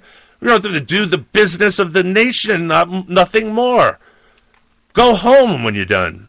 What's this vacation stuff? We don't want you there that much. Take a big vacation. Come in for three months, do what you need to do, and go home. Go back to work. Get a job. Do uh, something. Right. Back the way it used to be. Go farm or ranch or lawyer or Doctor, deal with your store. Those, that's it. That's what it was. merchant. I already said that. All right. Um, work requirements are the wrong diagnosis for the wrong problem. Well, we have to get rid of the whole program. But uh, yes, you don't you don't do talk about this stuff in an economy like this because it, it's bad enough. It's hard enough to get through to people as it is. But in an economy where there's only one time in recent history where we have had this low a labor participation rate, the, the- there's a whole bunch of people unemployed that they're not even telling you about. They're not counting them. The minute they got off unemployment, and that you know, it's not forever. It has. I know they extended it, but not forever. And once you hit that point, you're off. And then you're not counted. You didn't get a job, but you're not counted as unemployed. Not only are you unemployed, you're unemployable. You just spent two years on unemployment, not doing your job. Well, and again, the states are giving up their rights to the feds. No, states did this. Weren't you paying attention? Yeah, they did. 30 states grant statewide government. This has nothing to do with the federal government. Well, it's their money, but the states run it. If you don't know states run welfare, they do. But they get federal dollars. That's unconstitutional. As far as whether that's constitutional within your state constitution, that's for you to find out, not me. I got to worry about my own state's constitution. So uh, they're the wrong one, Bob. But Joel Berg, executive director of New York Coalition Against Hunger, told Fox News, states should have the greatest flexibility possible to help people move into living wage work. Oh, and, and, let me let me let me emphasize that again. Let me emphasize that term into a living wage. You know what a living wage job is? Anything you can get that gives you money to put food in your belly. That's all. That's all it's required. But they're taking that away. They're taking that away from us. So, uh, sta states should have better for the living wage work. You take what you, you see. If people would just take anything instead of living wage work, person without a job doesn't care about that. They want a job. Having one size fits all cutoffs will make it more difficult for people to get and keep work.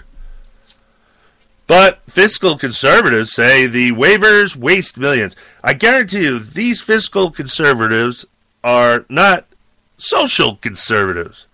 And I will try this for the one more time. You cannot be a fiscal conservative unless you are a social conservative.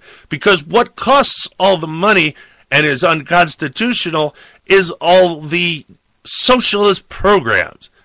I didn't say entitlement, so give it up. I didn't say entitlement programs. I know Social Security is not an entitlement program. I know it is something we paid for. It was stolen money from us that's supposed to fund it, which doesn't, and so there's no money there for us anyway. Uh, but it is still a socialist program. Show me in the Constitution where it says the federal government is allowed to reach into your wallet and take money out of your pocket to pay for Social Security, retirement, disability, etc. It ain't in there. You're supposed to have private insurance if you want that stuff. So don't give me the fiscal conservative crap. The minute I hear someone say, well, he's a fiscal, so I'm a fiscal conservative, that means you're not a conservative. You're not a conservative at all. There are no hyphenated conservatives. I try and tell that to all my conservative friends, including the homosexual ones that insist on hyphenating their conservative or Republican with gay, which isn't accurate. It's homosexual. That's accurate. Gay mean, meant happy, and they just decided they wanted you to call them gay, and so you did. How about we just call people whatever the heck they are and let the chips fall where they may? So, uh, fiscal conservatives say the waivers waste millions, but if not billions, of taxpayer dollars. And you waste trillions, sir. The total cost of SNAP has increased dramatically from 54 billion in 2009 to 74 billion in 2014. I'm going to tell you, it's the economy's getting no better. It's grown since 2014 as well. And again, conservatives tread lightly. Don't knee jerk this stuff. Th- This economy, this Obama economy, is no good to telling people you need to get off government programs and go get a job. There are no jobs. We're turning into Greece. Since 1996, the U.S. Department of Agriculture has been able to grant waivers for areas with high unemployment. The practice surged after the recession as the 2009 stimulus allowed states to waive for 18 months the requirement that able bodied adults with no dependents find work within three months of receiving benefits. How come that able bodied adults with no dependents? How come grown people with dependents aren't required to find work? That's what creates the welfare state. That's what creates get- the ghettos. That's what creates children being brought up in a home without a father. All those things are caused by welfare. The rules are if the man's around, you don't get welfare. So the man said, Well, fine, I won't live here. And that just becomes his baby mama. And he's got lots of baby mamas all over the city. Because every time a woman gets pregnant and delivers a baby, she gets more welfare money. Didn't know that. Well, they do. And they don't have to go to work because they're able bodied women with dependent children. And so they stay like that forever. Their kids do it. I have been there where the gr- the grandmother's the grandmother's daughter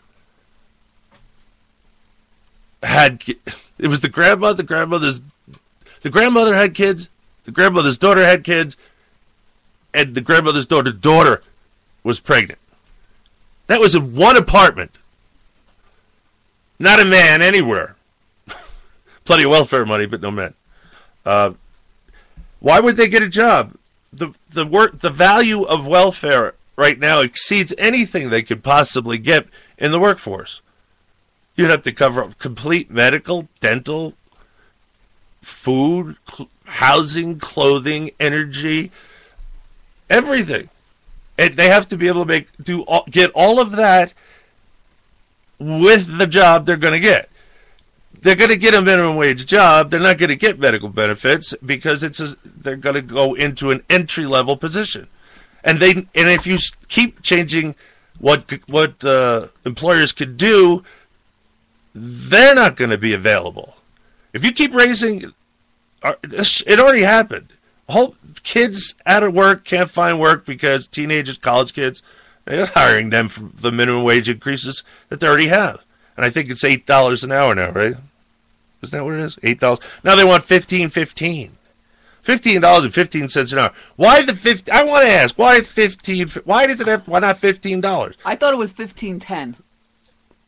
Fifteen dollars and ten cents. Fifteen fifteen, yeah, or fifteen ten. It really doesn't matter. Why do you have to add the ten cents? Well, what's with the ten?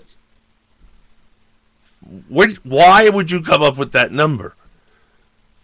You would only come up with a whole number if you're a rational person. Otherwise, you have some, you're putting some meaning to that that number you come up with. Yeah, because he's what he's doing. What they're doing is speaking to the millennials. It can't just be fifteen dollars. They they they don't understand that. Well, what do you Well, mean? why not fifteen ninety nine then? Everything else is ninety nine.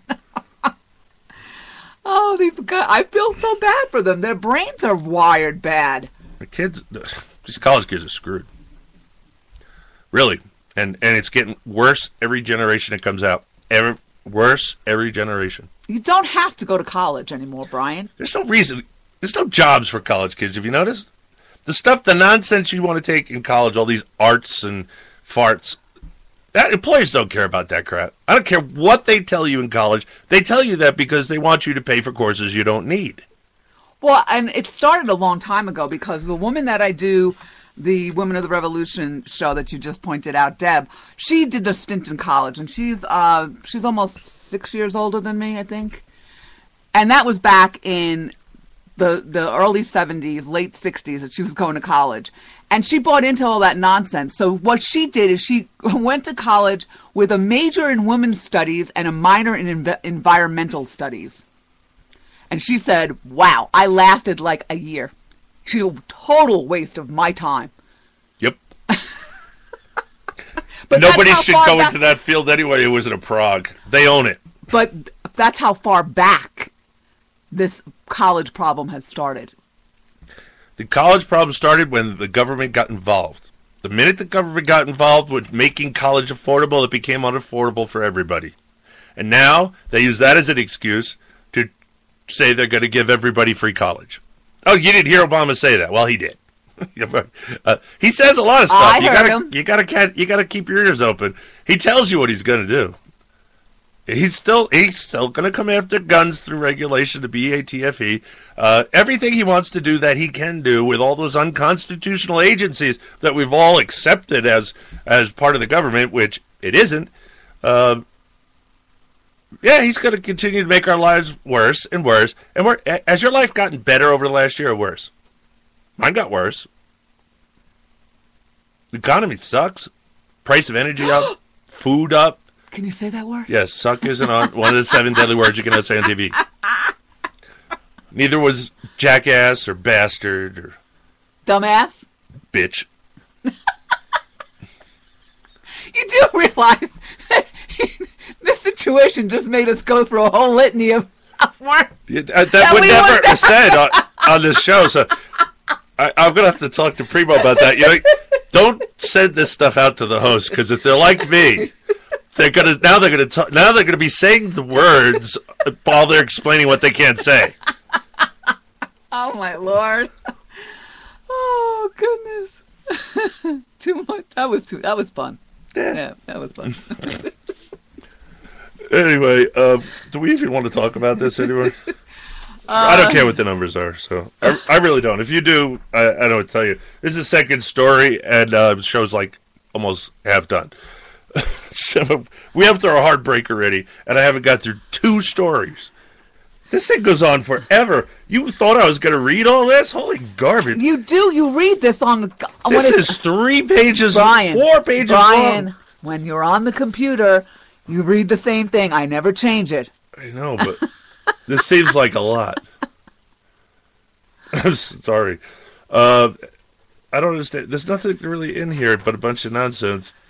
This is work, work, Okay, work now, waivers. now look. The States now are required to renew their waivers annually. Governors have until September the 1st to decide whether to do so for fiscal year oh, That's, 2016. the- you hear that? And most are raising concerns about fueling government dependency. Archambault said a quarter of enrollees have been on the program for more than eight years, and half the enrollees have been on for four years or more. Okay. there's no jobs, sir. What you? Who's gonna Who's gonna hire someone who's been on welfare for any length of time uh, and over other people that have been in the workplace and have skills? They're not going to unless Brian- they can pay you a lot less. But look, this is my point. States are now required. Required. Who's requiring them? Why is the state I told being you required? the national government gives them money And they Not give- all of it. The state puts money into, and but the state runs the program. But the federal government, anytime the federal government gives you money, it owns you. And the states are allowing their rights to be taken away. Well, they need the money because everybody expects the services. Look at Greece. People are killing themselves because they can't stand to live without all the socialist commie crap they've had for all these years, for decades, their whole life. Suddenly, they need a job where they can just sit around and drink margaritas all day. It, it's, it's human nature. It, it, our first colonists were tried communism, and it failed miserably. Why? Because human beings, given the chance, will lay around and do nothing rather than work for something that they're not going to be able to keep. See, and this is evil because the states are allowing their sovereignty to be taken from them for money. This has been going on f- for decades and decades. Well, that is why you're telling everyone to take their states back. Get off of this gerbil you got to stop taking their money. You didn't know that? You want public school? Pay for it. All of it. No federal dollars. Go. Good luck with that. Um, I suggest you work to get rid of private property taxes. And I know, oh, but you got to pay for services. I got an idea. Bill me for the services, but don't attach it to my property. If I can't pay the services, don't give me the services anymore, but you don't get my property. You see, see where I'm going here? It's my property. It's not your property. It's not the government's property. My property. What happens if I don't pay what the county says I owe in taxes for my property? They will put a tax lien on it, and eventually they will foreclose upon it and put it on auction, and I lose my property. All because I couldn't pay for the privilege of living on my own land. This makes sense to you people out there at all? Please tell me that overwhelming number of my listeners know that that's just wrong. It's not your property if you have to pay for it every year. It's rent. I rent it. I'm lucky enough to rent my property and not have a mortgage, and that's about it. Oh, soft break? Oh, what does that mean? All right, ladies and gentlemen, we're going to go to break. It's the Uncooperative Radio Show. You stay tuned, cause we'll be right back.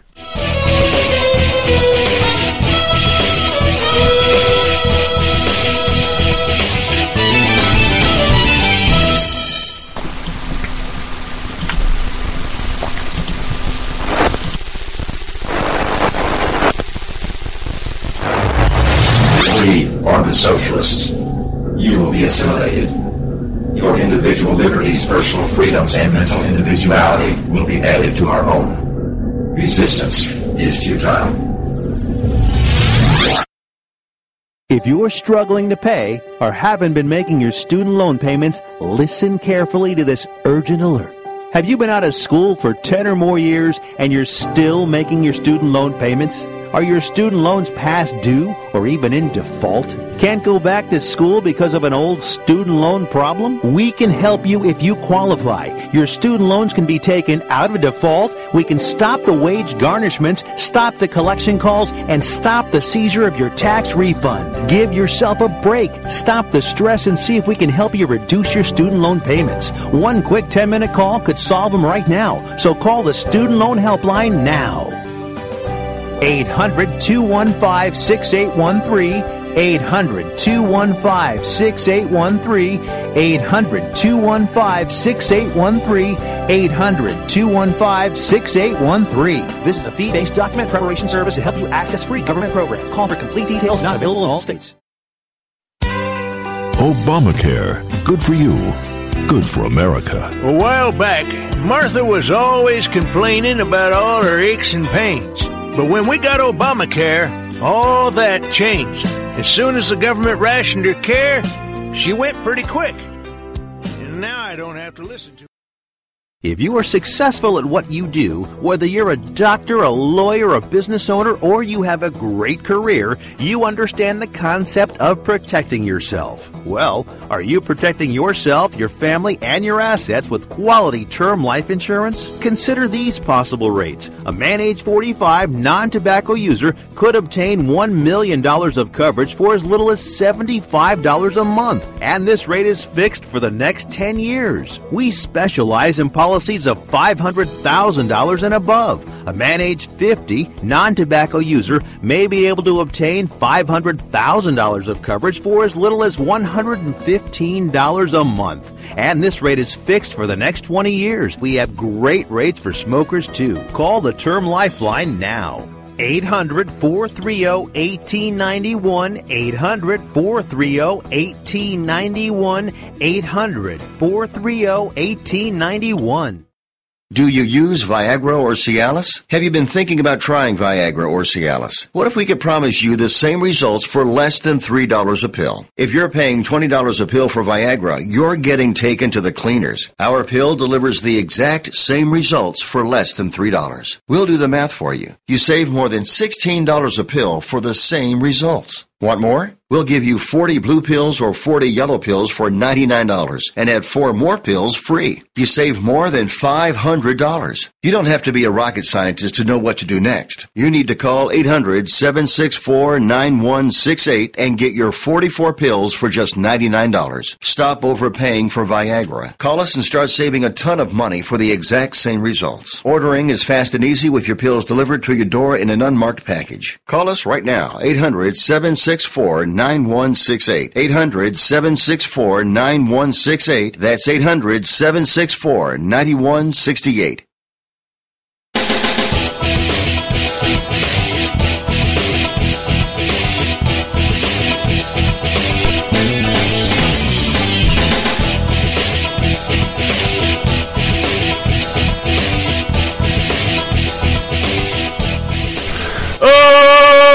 Okay, and welcome back to the Uncooperative Radio Show, where we're talking about conservatives and Republicans and welfare and poor and hunger and famine and wa- uh, uh, sometimes I think our government is the ho- the horseman of the apocalypse.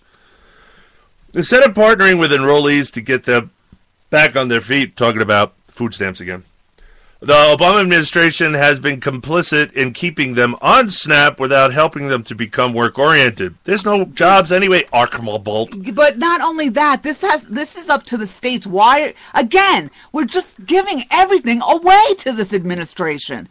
It is so the states are the infuriating. ones for the last time doing it. I know they are. Well, It's infuriating. Yeah, they don't they don't have to do what the federal government tells them to do. No, they don't. And, And by as a matter the way, fact, the federal government's not allowed to tell them anything except, you know, don't tax th- that state's goods when it comes to your state. Other than that, do you know how many people died for states' rights throughout our history? Between the Revolutionary War and the Civil War, and look at what we're doing. well, that was certainly a waste now, wasn't it? Not at the time, but uh, long term, we kind of dropped the ball, don't you think? It got really bad right in the early 1900s. And we were saved. We were saved by, um, oh, ho, ho, What president? Harding and Harding Coolidge. Coolidge. We were saved by them. That was the Roaring Twenties. They got government off our backs. They got government out of business. They got the government out of the way, and we got the Roaring Twenties. And no, you prog doofuses that went to college, no, that did not cause the Great Depression. That's nonsense. That was put into your head by anti-American jackasses. All right. I hate to break it to you. We sent you to these schools with nothing but these jackasses in them that just want to twist your brain. Sorry. I mean, I didn't do it personally, but our generation, generations previous, are responsible for sending us to the indoctrination centers. I was on the edge of that where it was just starting when I went when I was in public school. And Les, I did get my bachelor's degree, but it was for a career, Bachelor's of Science. right? Not for women's health or women's studies.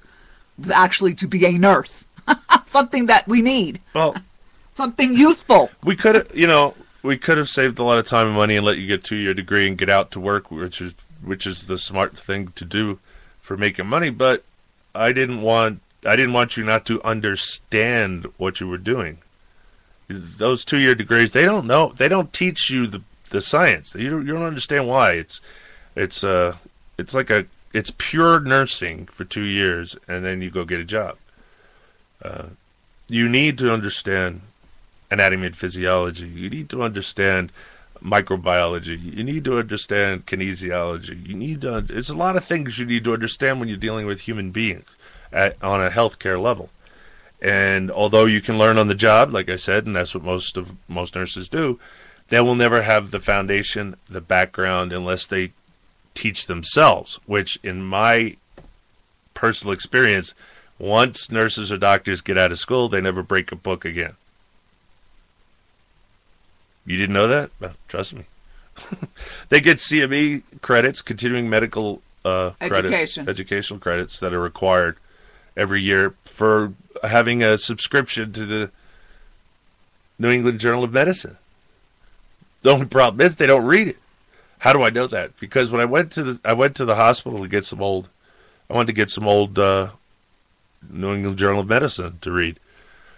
I didn't have the I wasn't going to invest the money into sc- subscription, which I eventually did, by the way. Uh, but I could get it for free at the hospital because they, they went. Look, see what's hold, holding that door open right there? And I turn around and look. There's a stack of magazines. Says, that, "Yeah, that's where they put their New England Journals of Medicine. You can have them all if you want. I, they don't read them. They just get them delivered here, so they get the CMEs. So they get credit, continuing medical educational credits that we want them to have education, but they don't. They don't actually read it, so they don't get an education. You'd be surprised. Doctors, man, I ran into way too many doctors that I knew more about medicine than they did because I was studying to be a doctor.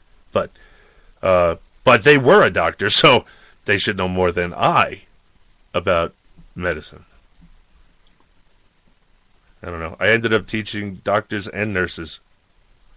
Uh, I taught your class, your study group, cardiology, and I, I was helping doctors. I didn't want to help them uh, learn ACLS so they could pass ACLS, which I, of course, passed. but the doctors seem to have pro- a doctor seems to not be able. I'm a paramedic. They're a doctor. I can pass ACLS, which isn't even required for my job. They can't because we don't run uh, ACLS is Advanced Cardiac Life Support, and it's everything done to you when you have a heart attack. Okay, in the ambulance and in the ER. Um, that stuff's pretty straightforward. We know what to do with the heart. We d- d- definitely do. They don't always do it. Why? Because it's inconvenient. Paramedics have to fill out paperwork if they use morphine. Morphine is what you want to give someone who's having a heart attack, not because of the pain, but it, it of course helps the pain. Because it increases blood flow to the tissue of the heart, therefore reducing cell death in the heart, which is the real problem with heart attacks. You know, when you have it, you've lost a certain portion of your heart muscle. No matter what level of heart attack it is, there's a certain point you lose.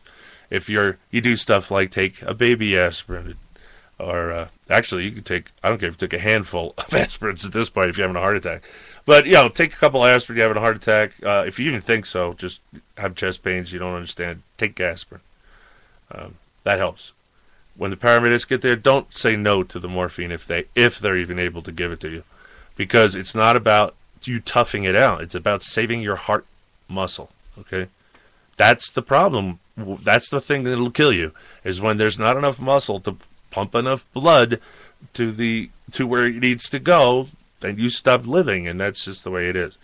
So, don't be a hero, right? Because it's really kind of stupid. Okay, so I think you're done with this. Am I? I didn't go to Oklahoma yet.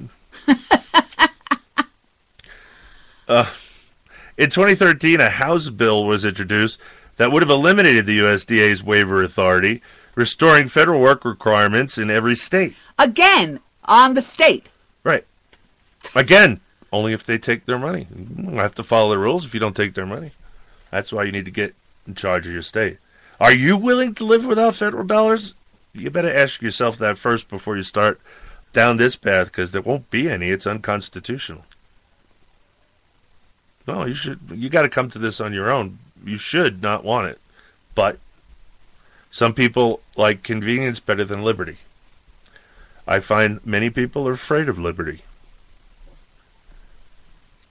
Anyway, the bill which the Obama administration opposed passed the House but died in the Senate. Representative Frank Lucas, Republican Oklahoma, the sponsor of the legislation, said Fox News that while SNAP provides important support, it's not meant to keep you at the bottom. Yeah, it actually is. You just don't you haven't caught on yet.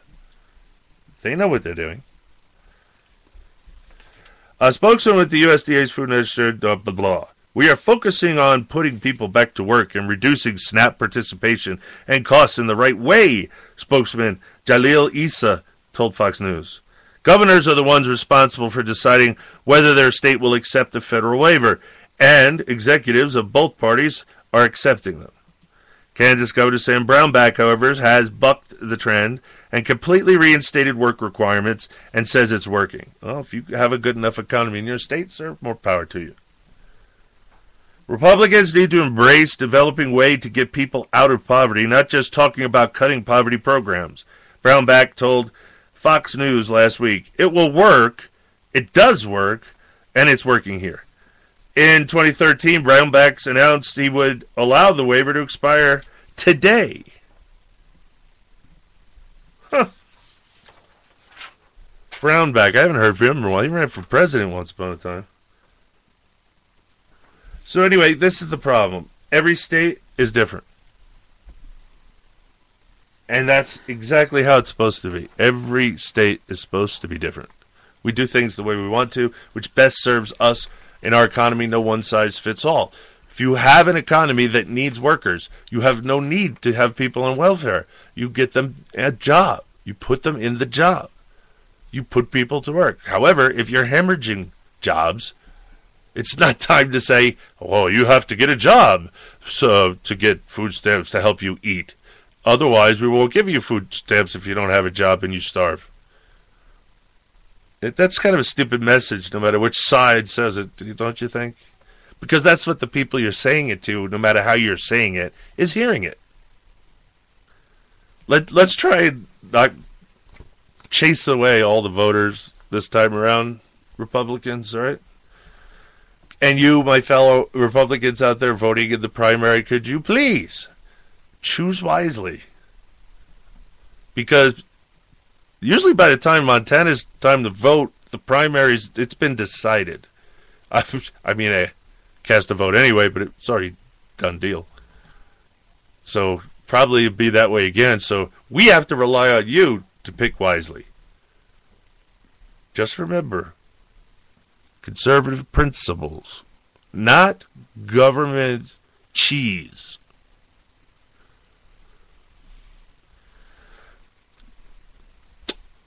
And getting an education, a job, and working on family structure is the way out of poverty, Brownback told Fox News. You do getting an education. Here we go again. Are you referring to college? You don't need college education. Why don't you just go to tech schools? Why don't they allow tech schools to open up again? Well, whatever happened to tech schools? Technical schools are great. They use them in the military. Everybody goes to a technical job goes through tech schools. Works for the military wonderfully. How come we don't use it in civilian life? Everybody doesn't have to be a, a desk jockey. We need mechanics, plumbers, electricians, auto body repair, something everyone can understand. Uh, Carpenters. Oh, car- we don't even have carpenters anymore. We have people that sling hammers. That's it. They're not carpenters. And they're illegal. They are now, most of them. Uh, not all.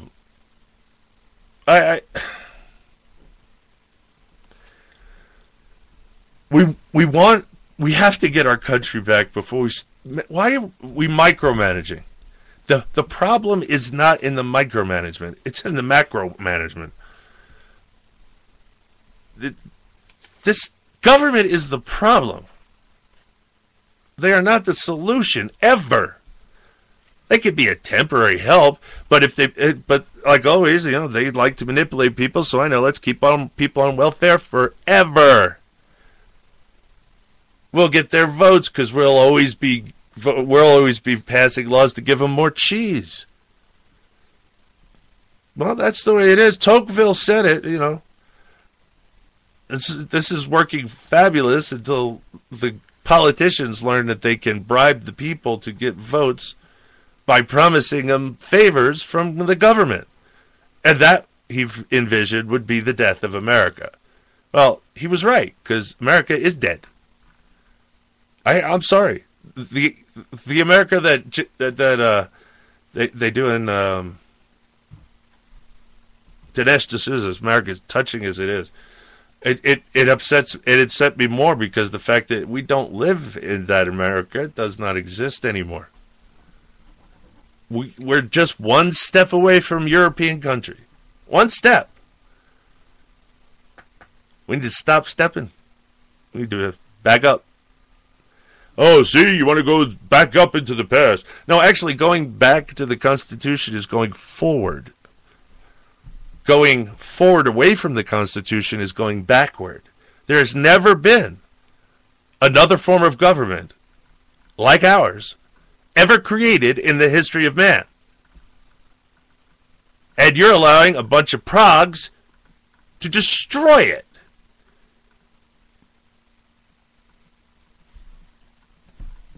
We got to step.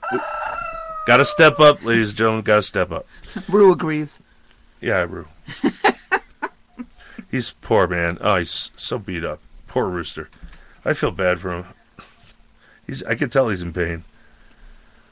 All right, from Fox News, the campaign to stop President Caesar Barack Obama's sweeping emission limits on power plants began taking shape Wednesday as 16 states asked the government to put the rules on hold while a Senate panel moved to block them. Okay. The states uh, did what? The, Ask the government. the 16 states asked the government. Please, Yes. please, sir, could I have another? Yeah, well, I, it's lovely how we beg for something that's already ours. I know. States don't have to listen to them at all. No. But, oh, the money. Then we'll lose the money. The money. Well, what's your excuse if you're a donor state? There's a lot of you donor states out there. You you got the most populations actually. Uh, you you're paying for all this.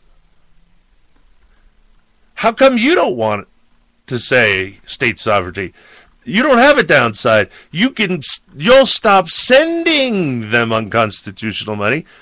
They're not giving you any. You're in the transfer, you lose. The donor states they give the same per whatever to the federal government, but then the federal government gives it back in pork, depending on how poor the state is.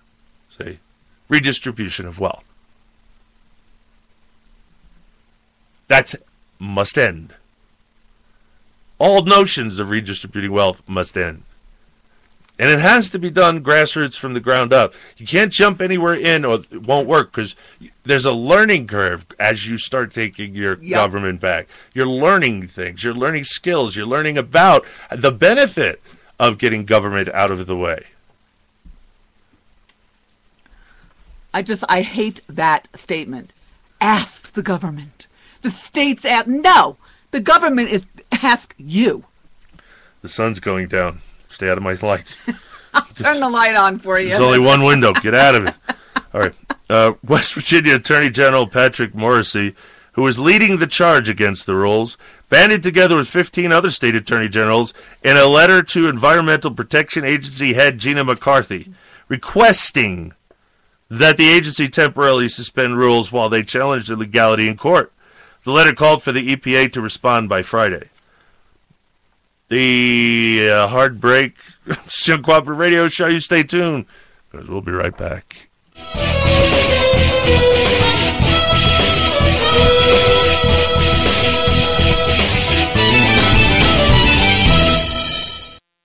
The Terry O'Brien Show. The Terry O'Brien Show airs live in vivid red light news, Sundays, 4 to 6 p.m. Central on Blog Talk Radio. I think that most liberals are well intentioned but misguided. They're like children who have the luxury of believing in the political equivalent of the tooth fairy. They need some tough love. They need a big old healthy dose of common sense and information. And when they get it, the smart ones will become conservative. Strap in for the wild ride with America's original conservative warrior princess. Uh, what should we do about evil? Uh, that's, that's a good question. Uh, uh, uh, uh, evil exists. We see it all the time. In the streets, Darfur, but not in Iraq at any time. We need to be humble and not have a spine. Defeat it. Defeat it. Let me just say, uh, And now, a message to freshman Tea Party back senators from Trent Lott and Lindsey Graham. Hello, this is Trent Lott. Uh, Lindsey and I just want you to know that we appreciate all that the Tea Party people did to bring you here to Washington. Yes, I love tea, and I dearly love parties. But now's the time we should all come together and sit down with the other side and listen to their ideas on how to move the country forward, while we as Republicans take a step back and walk a mile in their shoes. Yeah, we love being Republicans, and we love conservative values. Uh, probably as much as we'd love being liberal Democrats if the need ever arose. What Trent means is Republicans are always at our best when we ignore all the rhetoric and noise from back home and just do the right thing. The right thing? You know what I mean. Join Trent Lott and Lindsey Graham in bringing bipartisanship back to Washington.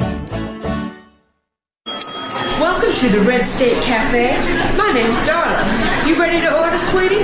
Your omelets are made with organic eggs, right? They come from a chicken's ass. That organic enough for you, sugar? Uh, what's your pork? Is it steroid free? It is by the time Chef Earl is done with it, honey. Well, how about your chicken fried steak? That's made with free range chicken, right? Free range. We can't afford to give it away, darling. Look, I don't see it on the menu, but can you just make me a progressive omelet?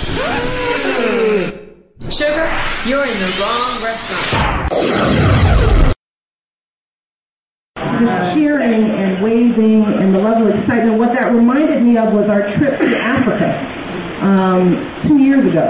Um, and the level of excitement that we felt in that country, the hope that people saw just in the sheer presence of somebody like Barack Obama, a Kenyan, a black man, a man of great statesmanship who they believe could change the fate of the world.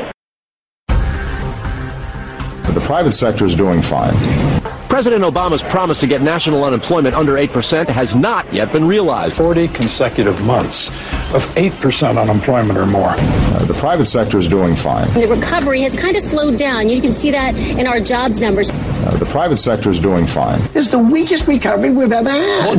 Uh, the private sector is doing fine. The path to restoring our republic was laid down by our founding fathers. The principles of freedom, liberty, personal responsibility, and limited government are conservative ideals we will never abandon. America is listening. Grassroots, common sense, conservative talk radio. It's on the internet.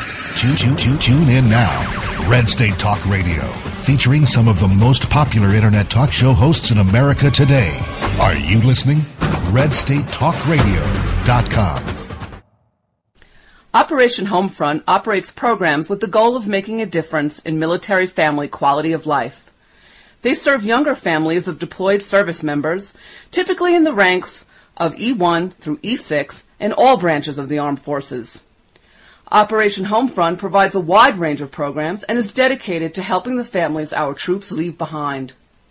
For more information, please visit their website at operationhomefront.net. If you are successful at what you do, whether you're a doctor, a lawyer, a business owner, or you have a great career, you understand the concept of protecting yourself. Well, are you protecting yourself, your family, and your assets with quality term life insurance? Consider these possible rates. A man age 45 non-tobacco user could obtain $1 million of coverage for as little as $75 a month, and this rate is fixed for the next 10 years. We specialize in policies of $500,000 and above. A man age 50, non tobacco user may be able to obtain $500,000 of coverage for as little as $115 a month. And this rate is fixed for the next 20 years. We have great rates for smokers too. Call the Term Lifeline now. 800 430 1891. 800 430 1891. 800 430 1891.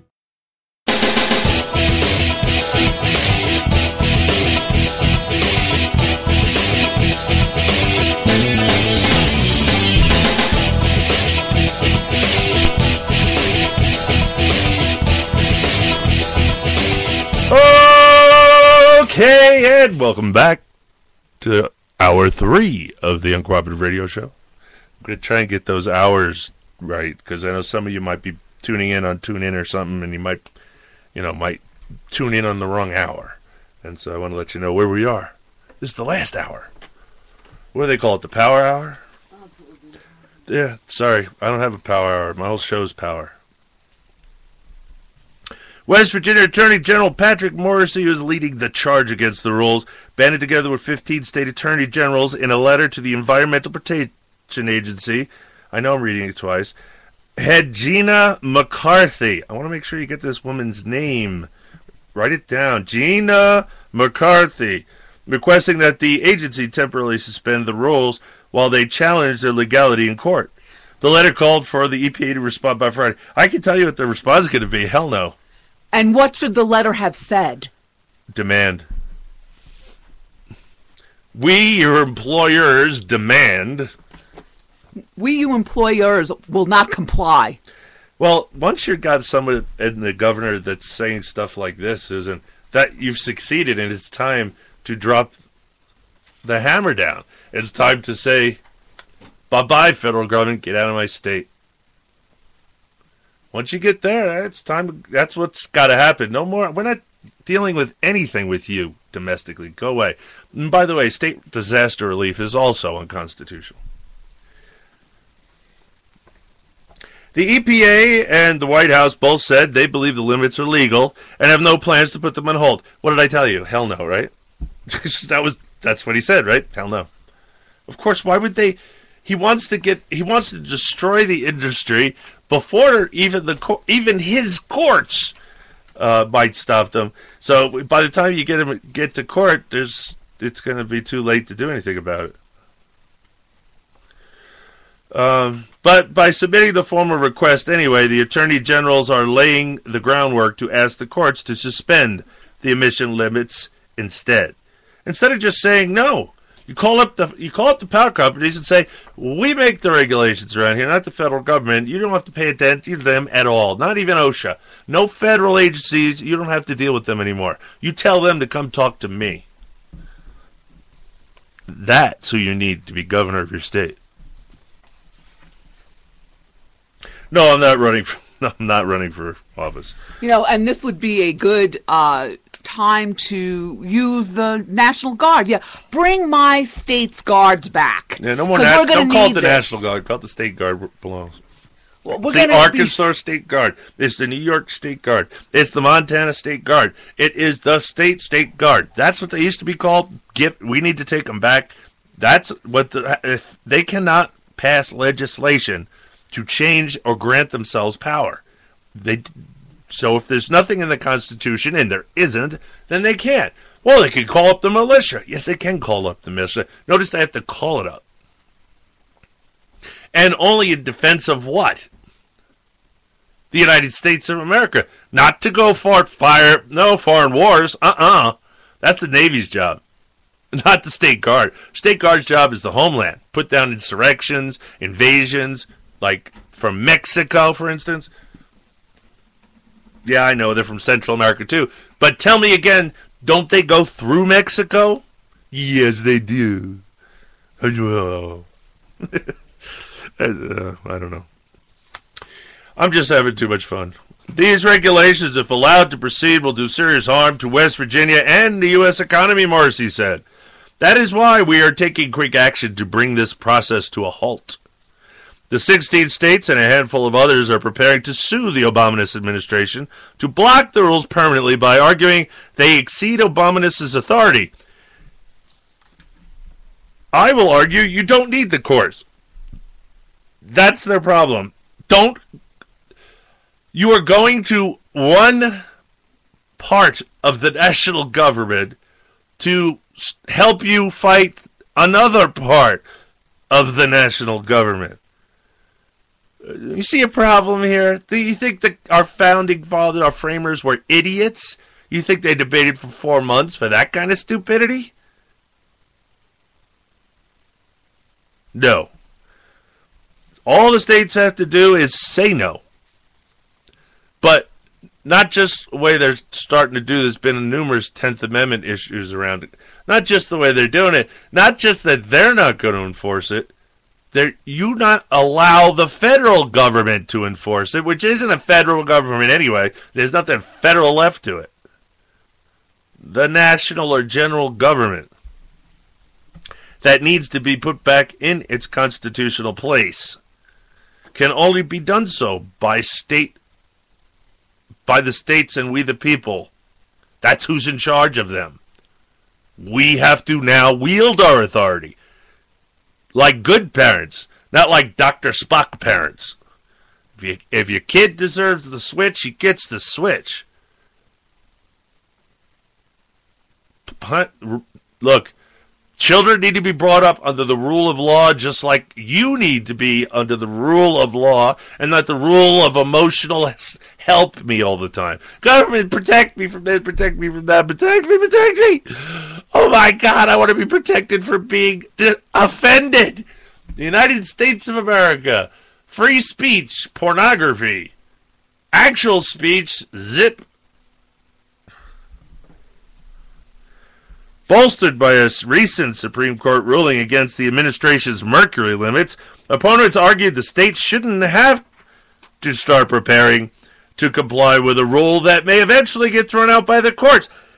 Gosh dang it, why don't you throw it out, you doofus? Governors, pay attention. You don't, you are above the national government, not below them. The national government works for you. Why? Because we said so.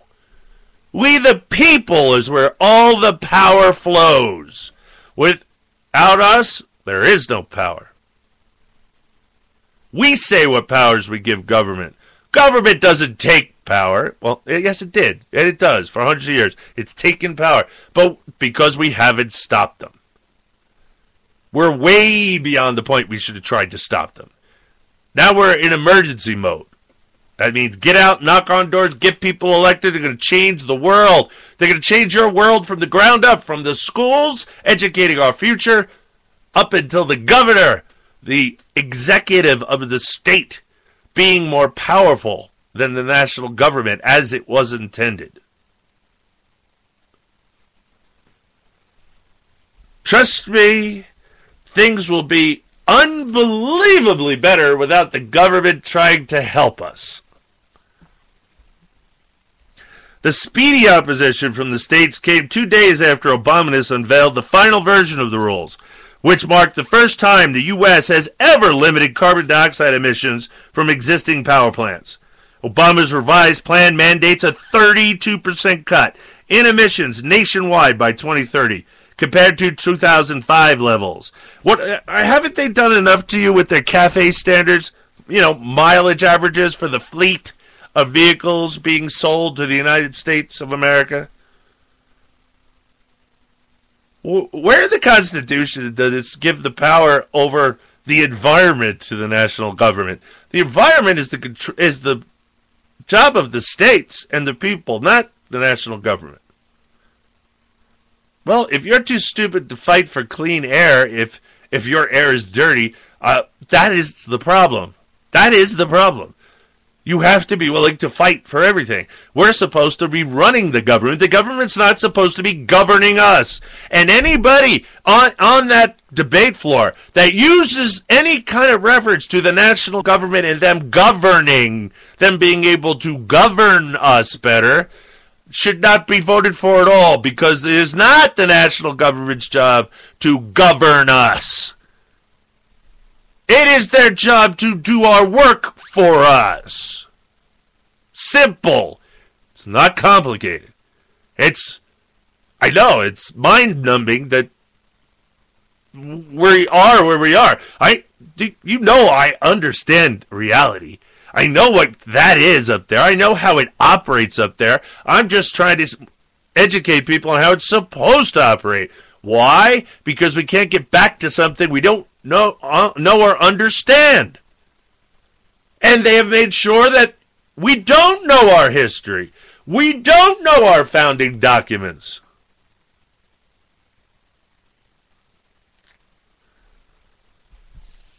Most of the attorney generals signed the letter Wednesday are Republicans, yet they were joined by Jack Conway of the coal producing state of Kentucky. Conway and Kentucky Governor Steve Beshear are both Democrats, but have joined the state's Republican leaders in denouncing Obama's power plant limits, which from the centerpiece of his plan to fight climate change. Um, I'm. Let me tell you how this works, ladies and gentlemen. Kentucky is a coal producing state. They're getting West Virginia, Kentucky, these places of the coal belt are getting destroyed by Obama's. Destroyed. The cheapest form of energy there is. Cheaper than nuclear. You heard me. It's cheaper than nuclear, that's coal. And what do we have the largest world's reserve of? Oh, that'd be coal. And maybe oil, by the way, and natural gas.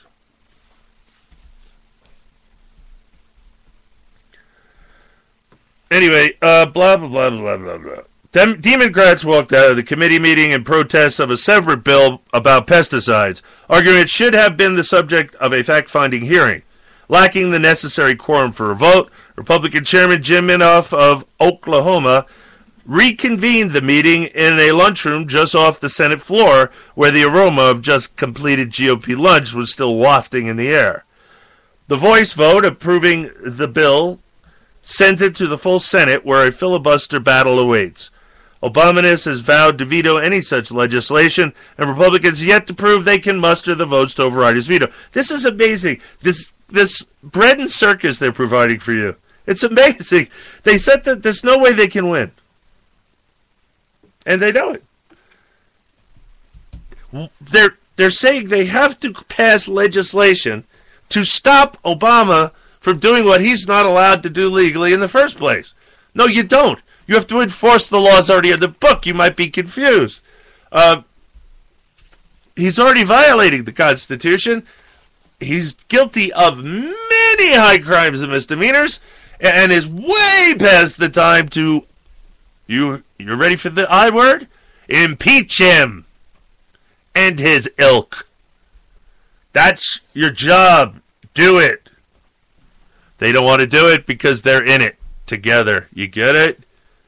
They they play this little game. Look, suddenly they have to pass legislation to stop him from doing what he's not allowed to do. And the only way you can pass legislation is to get it through the Senate and then his veto pen. Isn't that convenient? That's never going to happen. So they're, they're just blowing blue smoke up your backsides. Yep, that's exactly what they're doing. Exactly, and we're allowing them because this is all go away. Just say no. Say I, no. I'm not talking about this anymore because my blood pressure is way too high and my head hurts. I'm serious. It really does. Um, Gorilla tape. time for segment two at the end of the show. the Fuzzy Muzzy report. What do we got? Like 20 minutes? I actually no, we don't have twenty minutes. We don't even have 20 minutes? No, we have more than twenty minutes. 175 minus 133 is? Go. Uh, I didn't have to say it. 42, right? I did that in my head, no calculator. Know, Is that amazing? Kids nowadays can't do that because, well, they get to use calculators from day one in school. Going eighty miles an hour What about it? in an hour. Oh. No, you always get that wrong. It's if if you're, if it's traveling 80 miles per hour, how long will it take them to go 80 miles? That was the question. You did it backwards. I'll play it for you. That's not the question. Oh, it is, and and the oh, good. Now she, are, are you getting blonde hair or something? um, I hate to break it to you, you're wrong. Go play it. We won't play the whole thing. We're gonna stop it in the beginning because it's just too much. but Okay. anyway, You can hit play right there, Susan. I Play. know- I know. Play. Hit it now. Don't say you know. Do it. Play. Play. Do it. No. No. Play. All right. No! Play. Five times. Now listen to the recording.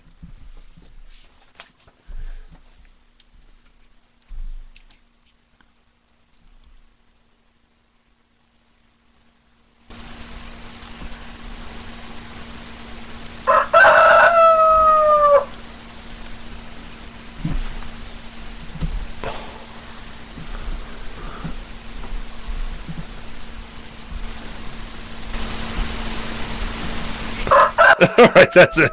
Uh, uh, don't, torture them. Don't torture them. Two minutes of that is too much, all the time. Uh, anyway, it's just amazing that she couldn't even just listen to what her girlfriend was telling her. She was telling her how long it was going to take to go 80 miles per hour. 80 miles per hour. My God, it's English, right? 80 miles per meaning what? That's the thing that you said. That they don't know the name, what per means. Yeah, yeah, there were ter- they yeah, there's probably no mathematical word questions anymore. There was always some trains traveling at different speeds and and where they're going to collide and questions and tests. Now, I guess they don't do that anymore. You had to be able to break down the words of what they made, you know, 80 miles per means divided by hour, right? Per hour. Well, 80 miles per hour. Well, I think your theory is um, correct because she says, "Do I have to divide something?" She didn't even know what per. She probably doesn't have to divide. I don't know what. Even when I went in the seventies, I came back from military school. I mathematically, I was confused. It was like the teacher was teaching dribble, and I already, I already took the course in seventh grade in military school. I already Yeah. took algebra. Yeah. Um, but it was just like it was teaching it completely different from the way they taught it in private school, and I, I, I, I couldn't wrap my head around it because the way I was already taught was the correct way to do it, and it works. Well, you know what? But I- then they wanted me to make me do it their way, and I, I couldn't do it their way. I couldn't. It's a different way of looking at it. I had already figured it out. Now they wanted me to do something different that seemed childish and stupid to me. Oh, whatever you do on one side, you do to the other side. It's like a, a seesaw. I'm like, what? No, no, no. The equal sign is imaginary dividing line. When you take something from one side to the other, it changes it to the opposite. That's how I was taught. None of this. You do to one side of the equation what you do to the other side of the equation. I, and you have to show the math. I'm sitting there going, I didn't know Well, what this I- guy's talking about. You know, and I said this to to somebody that what they did with us because I went to private school too, uh, up until ninth grade. They didn't know what to do with students like us, so they created this imaginary thing called what? That my parents didn't even get. Oh, you mean you mean uh, honors class? Yes, because they could not. They couldn't. Or even worse, a regent's diploma. That was that was me. I was a because- student. because they already were starting. If they they could not put us in with regular popula- population because then those, those people that were not as educated as us were dumb, and they couldn't have them know that they were they were not as well, Well, educated. Well, because first of all, But they already there's too many that. students per teacher. The teachers in general aren't educated. They're not required to actually know and be uh, have a degree in the course they're teaching. They just have to have a teacher's degree. That's it, and it works for every class. No, we need people that actually understand what they're teaching. Otherwise, any they're not teachers. They're just regurgitators, and that's what we have calling themselves teachers. Oh, there are good teachers out. They got to teach to no child left behind, and now it's going to be Common Core. Doesn't matter. They're still teaching the way they tell them to teach. They might be a good teacher, but if they really were, they'd leave the public school system and go to the private sector where they can actually teach. I'm sorry, you got to understand that, right? I, I know that's that's a terrible thing to say. I hurt a lot of people's feelings, but it's the truth, and then it's all I care about on this show, and I keep telling you that. I'm gonna hurt your feelings. I'm gonna tell you the truth, whether you want to hear it or not. I'm only interested in truth. I'm not a conservative ideologue. There, first of all, conservatism isn't an ideology. That's the biggest misconception uh, by conservatives that call themselves conservatives, uh, but they're not. yes, and uh, what don't you get about uncooperative? I have to push a button. I'll push it.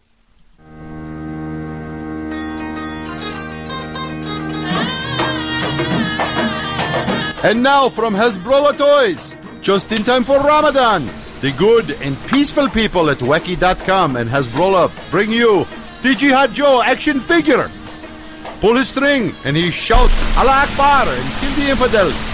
Pull it again and Jihad begins to sweat profusely and screams, Everyone back up or I will blow myself up. On the third pull, Jihad Joe shouts, I am serious. On the fourth and final pull, Jihad Joe begins to say something we cannot quite make out before exploding in a dazzling and immensely gratifying display of holy fire and smoke. For added fun, press Jihad in a burka before detonation. Get your Jihad Joe today. Supplies are limited, and once they are gone, thank Allah they are gone. Coming soon, Burka Barbie. Hey, it's time for the Fuzzy Muzzy Report. There's been a lot of fuzzy muzzy stuff lately. This is from the Daily Caller. The Yemen branch of Al Qaeda has put out a call for terror attacks against Americans, saying lone wolf radicals ought to launch immediate strikes on U.S. soil. We urge you to strike America in its own home and beyond, read a letter believed to be written by Ibrahim al Asiri, the leading bomb maker with Al Qaeda in the Arabian Peninsula, or AQAP. CNN reported to Communist News Network. SITE, S-I-T-E Intelligence Group, said the letter states America is first. The letter comes just as another AQAP leader, Khalid Batarfi, released a video containing a similar call to arms. The United States hasn't verified the authenticity of the letter yet, but one counterterrorism agent told CNN it is consistent with rhetoric the new leader stated upon taking over Al Qaeda's most effective affiliate that is known to threaten Western interests. I want to apologize to the folks. This is from CNN, not the Daily Caller. Well, I said, Put I, it t-. I said that. Okay. but I want to, because we do make sure that. Look, uh, How many. Fuzzy Muzzies are conspiring around the world to rid the world of us. Okay, just so you know, those are facts. Life, screw all this nonsense. Look, they, whatever you're listening to, stop it. Islam itself is evil. Period. Case closed. And any Muslim that follows it is evil. Period. Case closed. I don't care what their justification is. Can't justify evil. Brian, how many fuzzy muzzies has he let into this country? A lot. Yeah. And all they have to do is do exactly what he says. Well, I have enough ammo for this problem in Montana. I don't know about the rest of you out there. Uh, I know you live in big cities where you can't have guns, and well, when Fuzzy Muzzies will have them bombs, guns, all kinds of stuff. But citizens, you can't have it.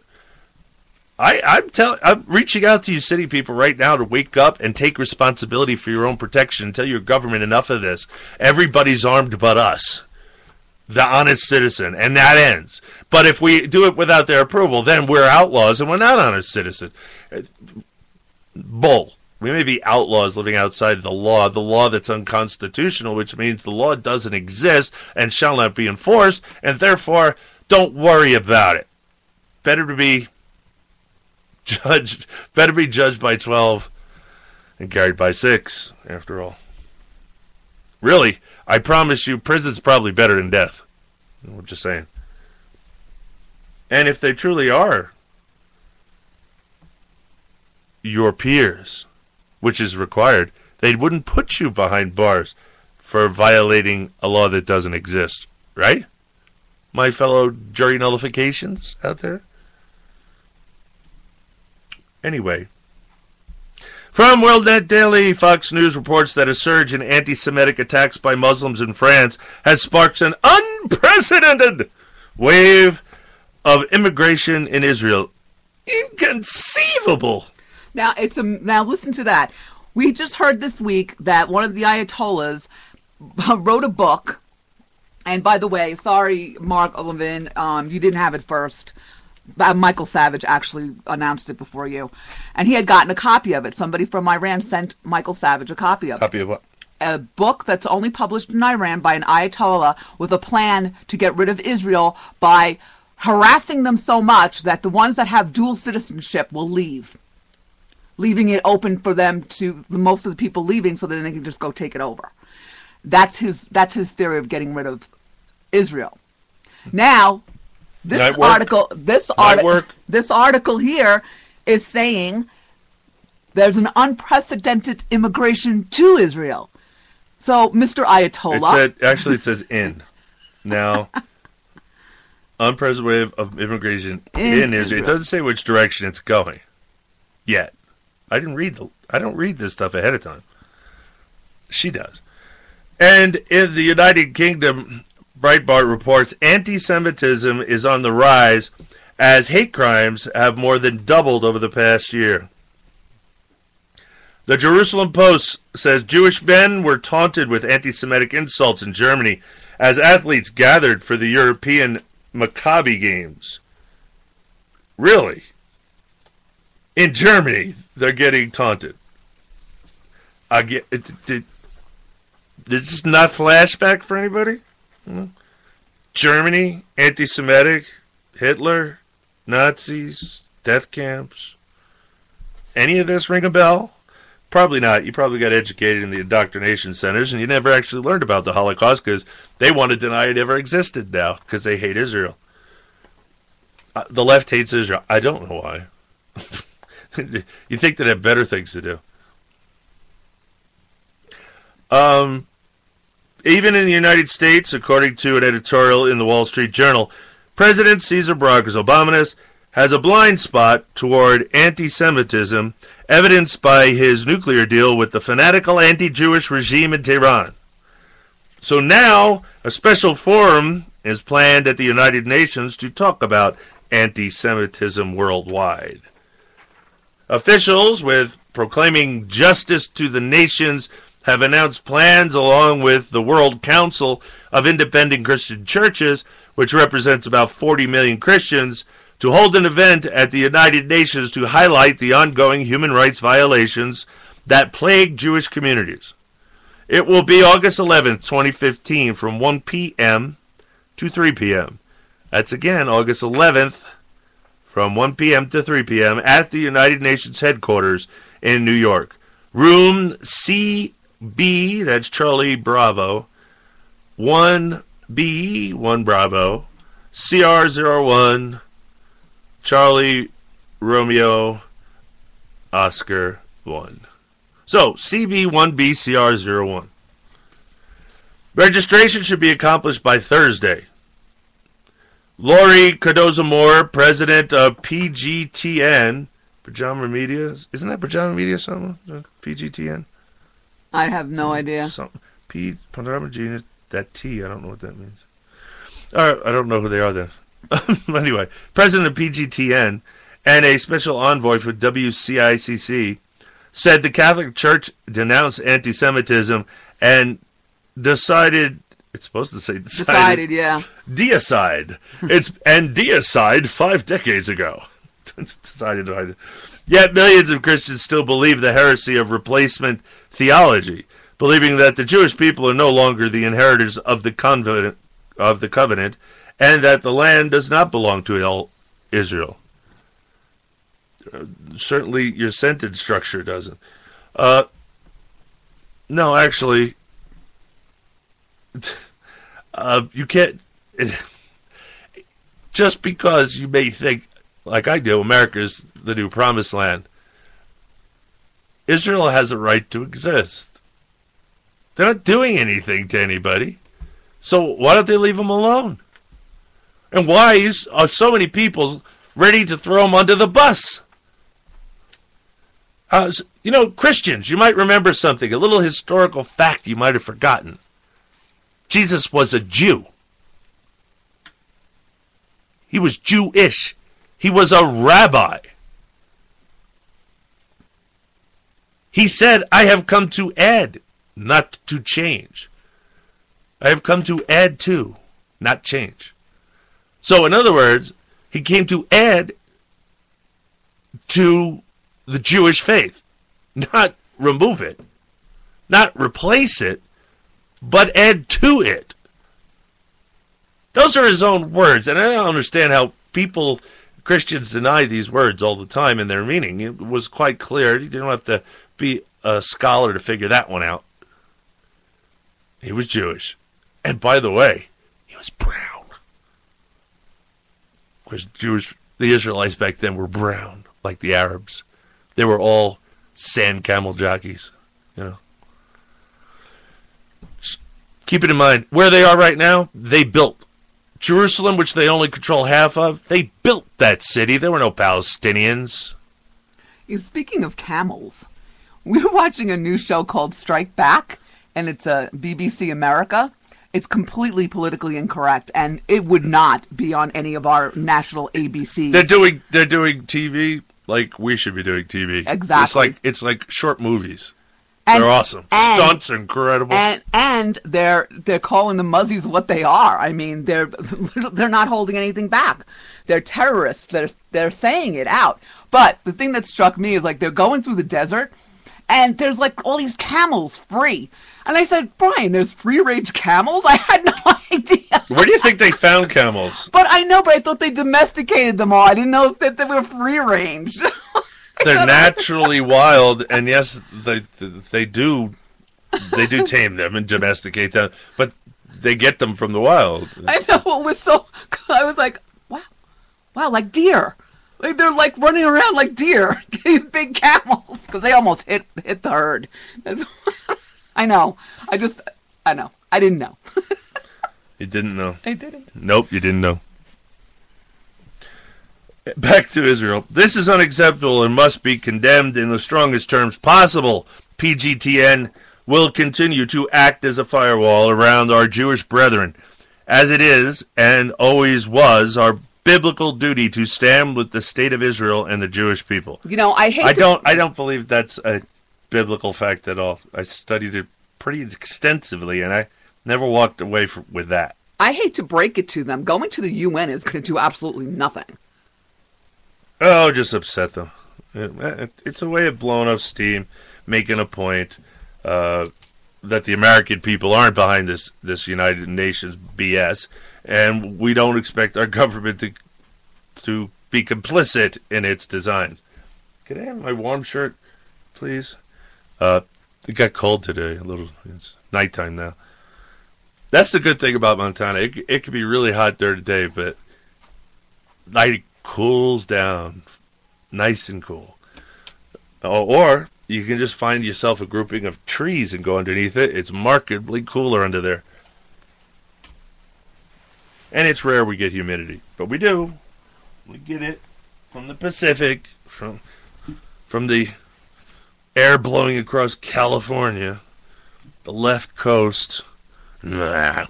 Every time it comes from there, it's oh, it's humid and sticky and yuck. Never again isn't just an empty statement. It is something that needs to be worked on daily, she said. Look, I will stand with Israel because Israel has a right to exist. It's a country and has a right to exist. The land it now exists upon was granted back to it by their wonderful United Nations. And they only got extra land because they everybody attacked them and they kicked the crap out of all the Arabs and hence the Arabs lost land. They also lost face. Don't forget that. Uh, that's right. I don't know. It look if God wasn't behind Israel, do you think after they were plopped there by the United Nations that the Arab countries didn't plot that and they thought they were going to march in there and wipe them out? The only problem was God was on their side, even though they were outnumbered, outgunned. They won. That's the power of God when He's on your side. Used to be on our side, but, you know, not so much anymore. Cardoza Moore, who will be taking part this fall of the World Net Daily Tour to Israel, November 3 to 13, along with World Net Daily CEO Joseph Farah and Rock and Roll Hall of Famer Richie Furay. Who? Who's Richie Furay, Susan? Rock, Rock and Roll Hall of Fame. I don't even know who he is. Explain the event will focus especially on anti Semitism within the Christian world. It's being sponsored by the permanent missions of Palau, Cyprus, and Israel, and is for ambassadors, diplomats, clergymen, and concerned members of the public. Earlier this year, PJTN and WCICC attended a special meeting at the Vatican's to discuss the importance of highlighting the 50th anniversary of the Church's historic declaration, Vatican II Nostra Aetate, to Christians of all denominations and to all people around the world at a time of rising global genocidal Jewish hatred. Speakers at the UN event will include look, evil is just oozing out of the crevices. Uh, We talk about that all the time. Put that into context of what we're reading to you here. Why is this why is this rise of Jewish hatred? If evil's on the rise and Jewish hatred's on the rise, it go it goes kind of along with the idea that maybe Jewish hatred is evil, which of course it is. Hating anybody for for nothing other than their existence is evil. Um, but you got to think about it. Why? Why now? Why this right? Evil. Evil's on. Why does evil want to get rid of Israel? Why do does evil hate the Jews? Why? Because they are the chosen people, and that's why Lucifer has a special place in his heart for them. That's why. And but they seem to be easy to easily corrupted because they're always breaking their covenant with God, which is why they're always in trouble. And Israel isn't the promised land anymore. It is the United States of America, and we blew it too. We blew the Holy Land. Now, God wants no part of this thing either. Good work, atheists. You destroyed the country out of your stupidity and arrogance. Speakers at the UN event will include Archbishop John Lupoli, President and founder of WCICC, Cardoza Moore, Ambassador Caleb Otto, Charles Asher Small, President Charles Asher Small, President Institute for the Study of Global Anti-Semitism and Policy, Rabbi Analia Bortz, and others. The goal is to share evidence of the growing threat of anti-Semitism and develop solutions. As governmental and religious leaders speak and share data, their focus will be on relating lessons from successes and failures of identifying the many facets of this scourge and how Christians can develop best practices at the UN to address this ancient threat to the Jewish people and all people of faith, the announcement said, and all that's garbage. Means nothing. The hatred of the Jewish people will rise. They will be attacked again. There's nothing you can do about that. That's a fact. You want to go move there so you can help defend it. That's your option. But just try and remember America is your country, not Israel. If not, go back, go to Israel. America is either your country or it's not. And if it's not, get out. We have enough people that don't belong here. We don't need a bunch of self loathing Jews, too, which New York City's full of. Got to meet them personally. What a what a what a joy. Oh, and by the way, well, someone's going to say that sounds very anti-Semitic. Really, anti-Semitism, huh? How about I had to fight with the the idiots? They had their own private ambulance that used to want to buff our nine one one calls to Orthodox Jews' homes because they wanted to be the ones to take them to the Jewish hospital and the Jewish ambulance, the Jewish people, uh, and uh, they they despised us whitey folk. By the way, and that's in New York City. We used to fight with them all the time because no matter how well intended, which they weren't, uh, it was our job to take the patient and treat the patient, not Hezbollah. that's what that's what I, I like. I used to call him. I did. I was going to say that's not what they're called. No, it is Hezbollah, but I used to call it Hezbollah because they acted like Hezbollah. I mean, the women. Oh God, if you were a women medic, forget it. You weren't allowed to touch the men. Or it was they were, man. You want to talk about uh, prejudice? Jewish religion is full of it. Trust me. well, I shouldn't say that, but the Jewish people in New York certainly were. Before you go on to the next segment, if you don't cough up a lung, you need to tell the folks about something in my throat. Tell the people like, well, you need to redo this because this is a mess. Um, this is no spiel. This is just a bunch of notes. Anyway, I'll tell you where you can find our show if you don't already know where to find our show. You can listen to us live and download all the recordings at uncooperativeradio.com. You can get apps there. It's the, it's at Spreaker.com. They have an app for every known device known to man at Spreaker. You can listen to it there. We are also rebroadcast on iHeartRadio, and you can listen to us there. We are also rebroadcasted on RedStateTalkRadio.com, Studio A and Studio B.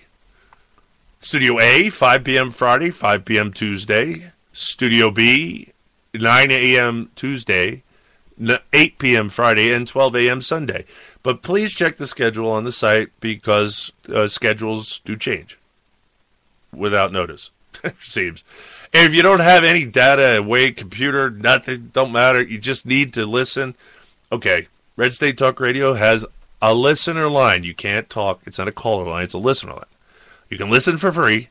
To, you know, check your own rates at the time of day you want to listen nonsense. Um, but at Studio A, it's 605 562 4209. That's 605 562 4209. Studio B, 518 712 0045. 518 712 0045. Did I leave anything out? The newsletter. Well, don't forget to go to redstatetalkradio.com and sign up for the free newsletter. I you will not be disappointed. It's very very well done. Uh, got a lot of got a lot of big names in there doing articles too. So check it out again at redstatetalkradio.com. They also have apps, free apps there, iPhone, Android. Do your thing. You can also catch us through Red State Talk Radio on TuneIn. Red State Studio A and Studio B on TuneIn.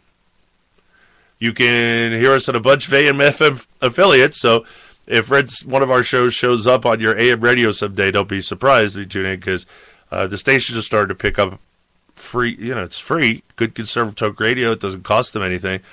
It costs the money to go with the big boys, so they're starting to. You know, small stations are picking us up, which is good. More people listening, better. It's an easy formula. Anyway, what time is it? T- time to go on. Oh my, ten minutes, huh? Okay. they blinded me with science. Ding, ding, dong. They blinded me with science. Now it's art. It's been art. From Live Science, a 3D printed drone was recently launched from a British military warship and successfully flew to shore. A demonstration that could pave the way for futuristic spy drones that can be printed at sea. I told you these printers were going to come in handy. I tell every single time I see a story about a 3D printer, we do it on the show. Because I think this is the coolest thing. I just can't wait because you know the government's going to get involved with regulating it. Yeah, I'm going to have to run a, a series of shows where I try and get you guys to donate money for us to buy one of those printers. I'll be printing a gun. I'll be printing Lots a- them. I'll be printing a still. No, keep, no plastic stills. this doesn't work. Um, I'll stick to copper, thank you. Um. Anyway, so they they printed it at sea. That's pretty cool. Engineers at the University of Southampton in the United Kingdom built an unmanned aircraft using 3D printing, which has been used to create everything from pelvic implants to a prosthetic tortoise shell the drone was launched off the front of the Royal Navy warship HMS Mersey, which always reminds me of the HMS Pinafore. It flew approximately 1,640 feet, 500 meters, in just a few minutes, and landed safely on a beach in Dorset, England, the researchers said. The 3D printed aircraft, dubbed Salsa, was a wings. Um, sorry, has a wingspan that measures four feet long, and it can fly up to 60 miles per hour. Drones like these could one day be used for military surveillance because they can fly almost silently, the researchers said. The real oh, if you go to that article at Live Science, it says the 10 weirdest things created by 3D printing. I would love to have read that. Maybe we will next time.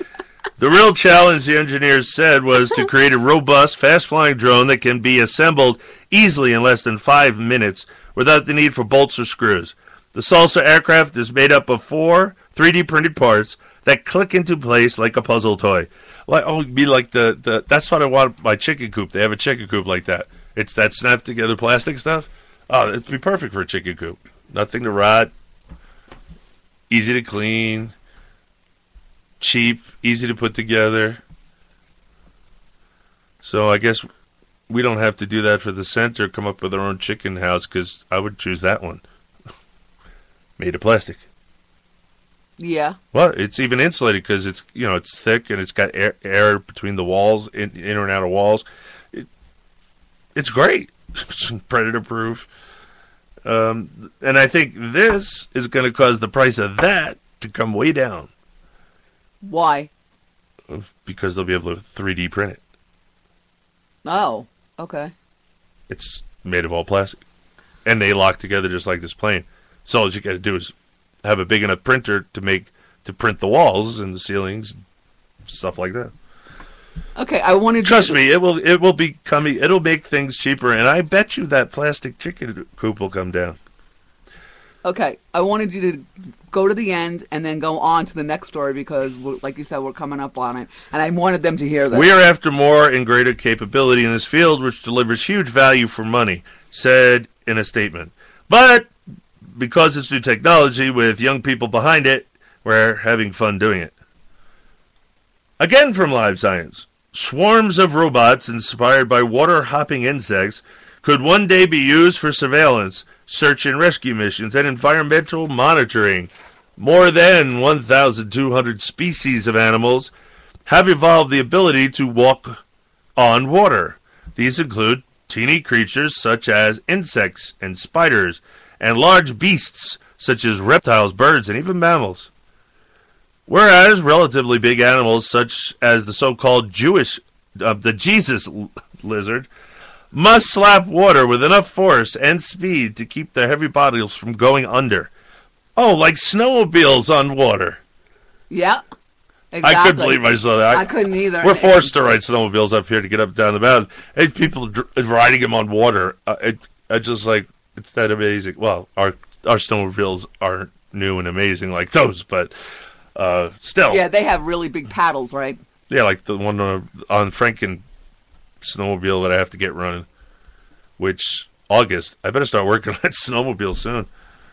Uh, don't have mo- don't have any money for parts anyway. So anyway, um, so yeah, so that I was just saying, wow, that blew me out of the water. to Watch these people ride snowmobiles on water. Right? Who'd have thought? Amazing what we do when we're bored, huh? And have money. And have money. yeah. Our old snowmobiles aren't going on water, I'll tell you that. I'm happy if it'll just go through the snow. But until now, one water strider feat that researchers could not explain or copy was how the insects can jump from the surface of water, leaping just as high off water as they can off solid ground. Water actually gives less than ground. It pushes back, if you don't know.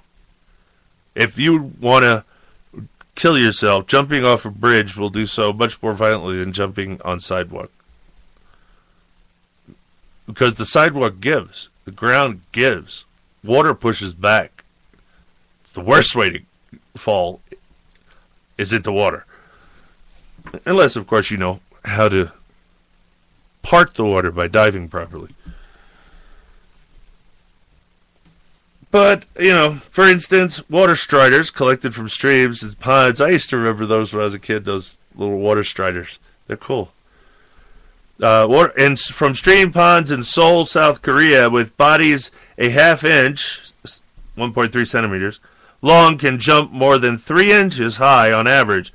Co-lead study author Jae Sung Ko, a roboticist at Seoul National University and Harvard University told Live Science. By the way, Korea's in robotics, Japan's ahead of us in robotics. We're nowhere to be seen in robotics.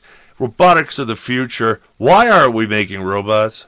We don't need illegal aliens to pick the crops. We need robots. Now, scientists have solved the mystery of how these insects accomplish these amazing leaps, and the researchers have built a robot capable of such j- jumps. We have revealed the secret of jumping on water using robotics technology, co senior study author Kyu-Jin Cho, director of the Biorobotics Laboratory at Seoul National University, told Live Science. National, natural organisms give a lot of inspiration to engineers. You know, you have a good point because you keep bringing up the cotton gin. Even back then, people were already thinking of ways to replace human labor because it was unsustainable. They, they said themselves, well, first of all, most people are against slavery, number one. Number two, it's unsustainable because it takes a lot to feed a human being compared with a, an, a thing, you know, a mechanical thing. And that was part of what Eli Whitney was thinking when he was coming up with the design to the, the cotton yeah, but gin. people like Obaminus and his ilk want to stop progress so that we don't replace human beings with robotics. He complained about ATM machines. He's going to take us back to the dinosaur days. I forgot about that. He did. He blamed unemployment on ATM machines. Yes, he did. You know, and you listen to this idiot. And you let him talk all the time. Although he has a point, ATMs at the time, which was a long time before him, uh, did replace some need to have humans in the bank to do the job, just to deal with the pay- the clients, you know, the uh, the customers as they come and go. Instead, they put that in and they stand online and they go right to the machine, and that probably freed up about three or four people actually. Um, Now, the last time I went to the bank, which was yesterday, speaking of this, I counted 15 employees, not including the, the three that were in the um, drive up. That's a lot of, for one bank. That- they provide a lot of service at that bank. you know, but I'm just saying, though, with him saying about That's the a, yeah, ATMs. uh, well, without an ATM, there would be need for more workers. See, of course it does. Of course, computers have replaced workers. Of course it has. Of course, technology displaces workers, especially on the low end of the scale. Of course it does. And or the government gets stupid and raises the cost of labor so high that, like McDonald's in Europe, they replace humans completely with robots. That's coming here, just so you know.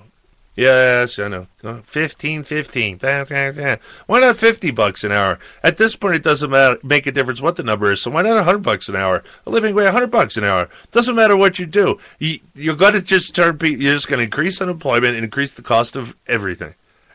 And so that minimum wage of, I don't care if it's $100 an hour, will end up turning into the same amount of money you could have bought with a job at minimum wage at $3 a cent, $3.05 an hour that it was when I was a kid. Every time they raise the un- every time they raise that up, unemployment goes up. Haven't you noticed? It's not a theory, it's it's fact, and you can watch it happen every time. I don't I don't want to bore you with facts. Anyway, using high-speed cameras, the researchers analyzed water striders jumping on water. They noticed that the insect's long, super waterproof legs accelerated gradually, so that the surface of the water did not retreat too quickly and lose contact with the legs. Using a theoretical model of flexible cylinder floating on top of liquid, the scientists found that the maximum force the water strider's legs exerted was always just below the maximum force that water's surface tension could withstand. Yes, water, surface tension in water, that's what that's what I'm talking about.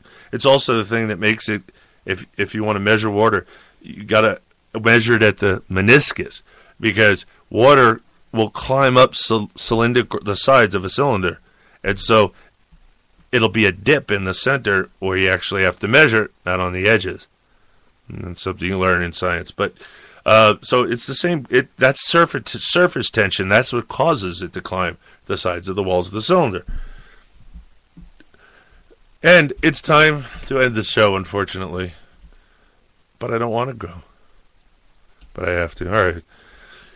Sorry, ladies and gentlemen, we only had two, 50 pages more to read. I don't know. what to go do here. We're going to save this for another show at Still Link. This is the Uncooperative Radio Show. I'm your host, Brian Bonner from UncooperativeBlogger.com. You're listening on CooperativeRadio.com. And say goodnight, Susan. Good night, Susan. And we're out of here.